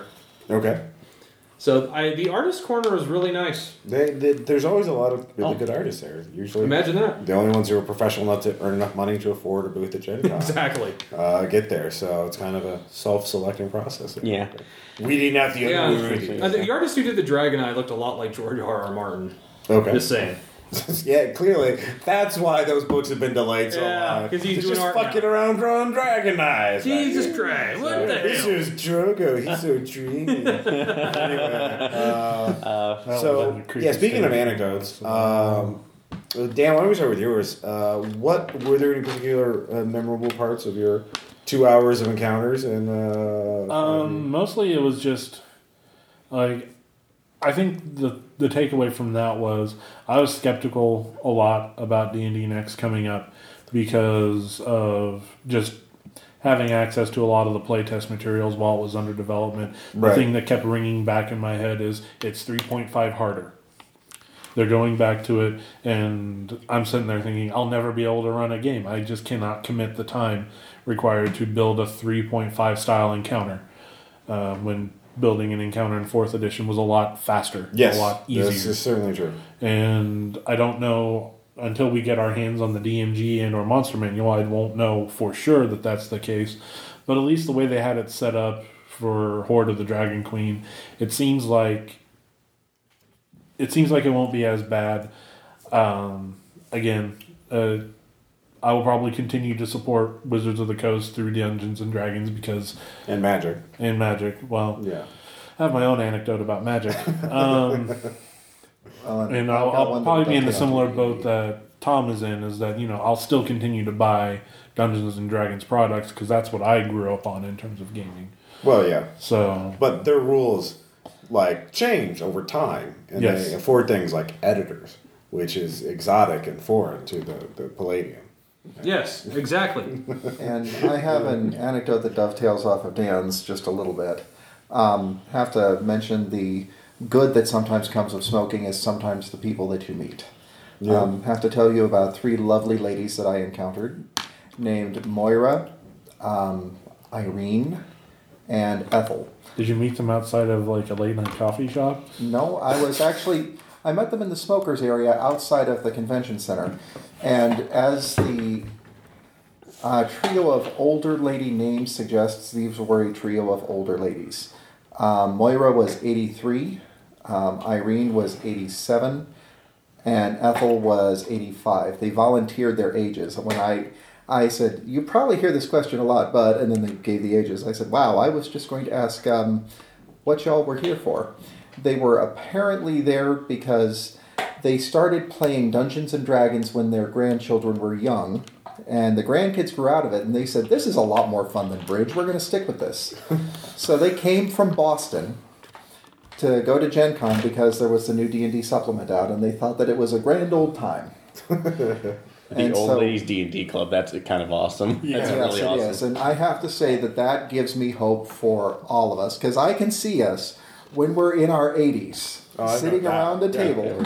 If they can, well, I mean, we'll be eating brats because my apocalypse. Well, Well, either- will be well, okay, well, you- you- part two, well, Electric well, Boogaloo. But hey, I can, We'll, I can we'll either be eating rats or we'll, our minds will be in robot bodies. It could be both. We could be eating virtual rats, and Ooh, yeah, in a similar Honestly, space. You know, While you're you say on thinking that, I plan on yeah, the singularity is going to happen of Dark Souls three. That's what's going to happen. Yeah. Anyways, it just wants to get so hardcore. But anyway, uh, that's yeah, no, But yeah, I figured if they can do it, we can do it. And that, yeah. I now have a new dream for old man David. That was my plan all along. Get, retire so I can play elf games all day long. Like I do. Wait a minute. anyway, I should probably move on. Tom, what about you? Uh, I guess I could talk about the Accursed game I played. yeah. Oh, well, that's the anecdote, yeah. It it's a very much like awesome game, and actually I love it. uh, there's two groups running it. Right. There's uh, uh, the- two tables in one room. The, the other table they chose pick their characters. Our GM said, "Hey, why don't we choose randomly the pre-gen characters?" So, and I randomly chose the Vargr or the werewolf. Uh huh. Wolfman. Mm, No, I'm serious. Totally, Uh-huh. totally did. No, if he was picking his own, he would have gone for the Ophidian. There wasn't one, he would have gone for the werewolf. but anyway, I don't know. I could see him being a Frankenstein. yeah. So anyway, we're uh, I, I'm not going to get too much into it because we're gonna I, we're totally going to post the games. Yeah. But just there's a scene where we are on an airship going to assault a uh, citadel, and we the whole air like we borrowed the airship from the captain by making him an offer he couldn't refuse. You killed him. No, he was alive threatened to because kill none of our characters knew how to pilot the damn airship. Ah, you just threatened him. I don't want to say threatened. You know how this should have worked out? That's like, do you The know how player to pilot? character Do you know how to kind of pilot? implied. You know? Do you know how to pilot this ship? Yes, grenade. but the whole, that also, That's what I would have done. and I'm a terrible example. But anyway, That's the big so, Ellsworth like, and way. the whole thing was loaded with. Uh, Yeah. The whole thing was loaded with uh, ex- alchemical explosives that we were going to drop like ordnance on the place before we attacked. And I won't get it. It's kind of, it'd be a spoiler if I said how it happened. So I'll just say, rest it, like, like suffice it to say, a bad guy lit up all the alchemical uh, explosives while we were on board. So the re- and the revenant, the revenant, the dead guy didn't get off in time. uh, I I jumped with I had a parachute on, and the golem jumped, right. and and so we are all in free fall. the The thing explodes, and the bad guy is actually like is like falling. The golem chases him down in in free fall. Because fuck physics. Yeah, and we're and he's grappling, and they're fighting, and I'm falling. So, and I I'm basically a rifleman. Yeah. Like well, like I'm like like on my facing upwards while in free fall, score a awesome critical hit, and kill the bad guy. Nice. and I actually had a I could actually pull the cord. The golem just uh like, all right, this is happening. I'm just landing, Just the whole Colossus. Don't really have much of a choice. Yeah. and just you know creates a huge crater in the ground. yeah. And we land, and at that point, and it wasn't even the GM. I said, so is it at this point that the revenant's severed head, which is still alive, lands? Like, yes, yes, it is. so technically, all of us survived. Just one of us was ahead. Nice. He just lost a little bit of weight. Uh, he's getting ahead in life, though. while he was ahead. Yeah. But yeah, the the GM has made a lot of player su- suggestions happen in the game. Nice. Very nice game. Good GMing. Very good GMing, and uh, looking forward to all the stuff you're going to release for it too. Oh yeah, no, we'll be posting them uh, quite a bit. Uh, and actually, I had one more quick one uh, that related into this. I Yeah. know uh, I'll stop. Aaron, as Ross get glares at him. But this is actually kind of funny because I didn't notice this either. Uh, Michael at from Aradani Studios, when I was picking up my second painting, Yeah. uh, was talking to some other people and particularly pointing out this other portrait he had done of Stephen King. Really creepy, really well done. But he said this is the print that is people almost return to me more than anybody else because when they're looking at it, they don't notice the clown in the corner. And I had seen this painting multiple times, and it's only at this point that I noticed that Pennywise the clown was staring over his right shoulder. It's like, holy shit! Do you just do we just phase him out of our vision because we don't want to see him? I guess. Yeah. So yeah, I looked at it going, that's pretty damn cl- that's pretty damn talented if you can paint Pennywise the clown in there and it's not brought into our memory until we remembered, oh god, we're actually scared of him. so, Yeah. Uh, I will say, I would because I do play Magic. I tried to do some of the Gen Con Magic events. oh yeah. Uh, didn't happen. It was just the way they have them structured and the setup is just like okay, so I need to be here at the early fifteen minutes until the event starts and hope there's a seat for me, and then be able to pay generics for that. That's part of the reason why I had so much money sunk in generics. Um, but it just never happened. Every time I would try to make it there was not the right time, or the time slot I wanted was full, or I would even show. I showed up one day and all the time slots for the day were somehow already full. So Yeah, uh, that's one of the things about Gen Con is you actually learn how to improve your experience every year. I mean, it is kind of a learned skill, figuring out how to navigate the downtown and figuring out what events you want to go to and how to pri- manage your time and like. Yeah, I'm sure there's probably some for the Gen Con actually have forums, and I'm sure there's a sub forum for ma- Magic players, and there's probably tips people to give on how to get in and stuff like that. So Yeah. you actually have to do research to have fun. But we're nerds; that's kind of what we do anyway. yeah, so it's not that big of a This problem. This is true. Yeah. And I know where to find the White Castle now. Oh, all right. Well, that's the important thing. Uh, uh, that I, David, I love White Castle just as much as you. Well, almost as much as you do. I don't know if I'd be willing to make that trek a second time for White Castle. I made it twice with a broken toe. Suck it up, you big baby. I, I, you know what? I'm That reflects more on you than the value of White Castle Yeah. than anything else. Yeah, yeah, we. I mean, I, Yeah. when the cop when the cop had to chase home drunk homeless people out twice while we were sitting there eating our food. See, now I want to. that's that's it. That's Well- dinner and a show. Anyway. Well, the second time I was there, I kind of have to tell the White Castle experience. yeah. Um, I walked in, and Spider Man and Black Cat and a zombie uh, were trying to explain to a local lady, a local young lady, uh, that no, they were not there for the product tie in. Yeah. I know she's trying to figure out why the zombie is there, but no, there's a gaming convention like half a block away. And she said, But you look just like the poster right here. It's, you can't make this up. What he should have done is like, yes, I am here. Where's my free product? I, I need. Where's my free crave No, no, no. Where- She where- was a customer. yeah. Right, where's my gift? Yeah. Well, then he could have used that to bluff the employee. But anyway, um, so I think that's that's. He was uh, Spider Man, not Spider Gen Con 2014 was a resounding success. Again, thanks to everyone who made it out to our meetup. absolutely. Uh, everyone who got to play games with us. Uh, we'll be there next year, of course, a larger group than ever. Uh, and uh, I think that that kind of sums it up. So, Yeah, it does. Uh, I am definitely going to be playing next year because some guy loaned me his dice. Okay. Yeah. No. And you still have them. yeah. They do. I do. They're right here. They have already drunk the rum. They will be rolled on. uh, percentile dice. Thank you, Tim, for the loan. You will get them back. All right. Well, this has been RPPR episode 104, Gen Con 2014 wrap up. Uh. We'll, we'll see you guys next time. Bye.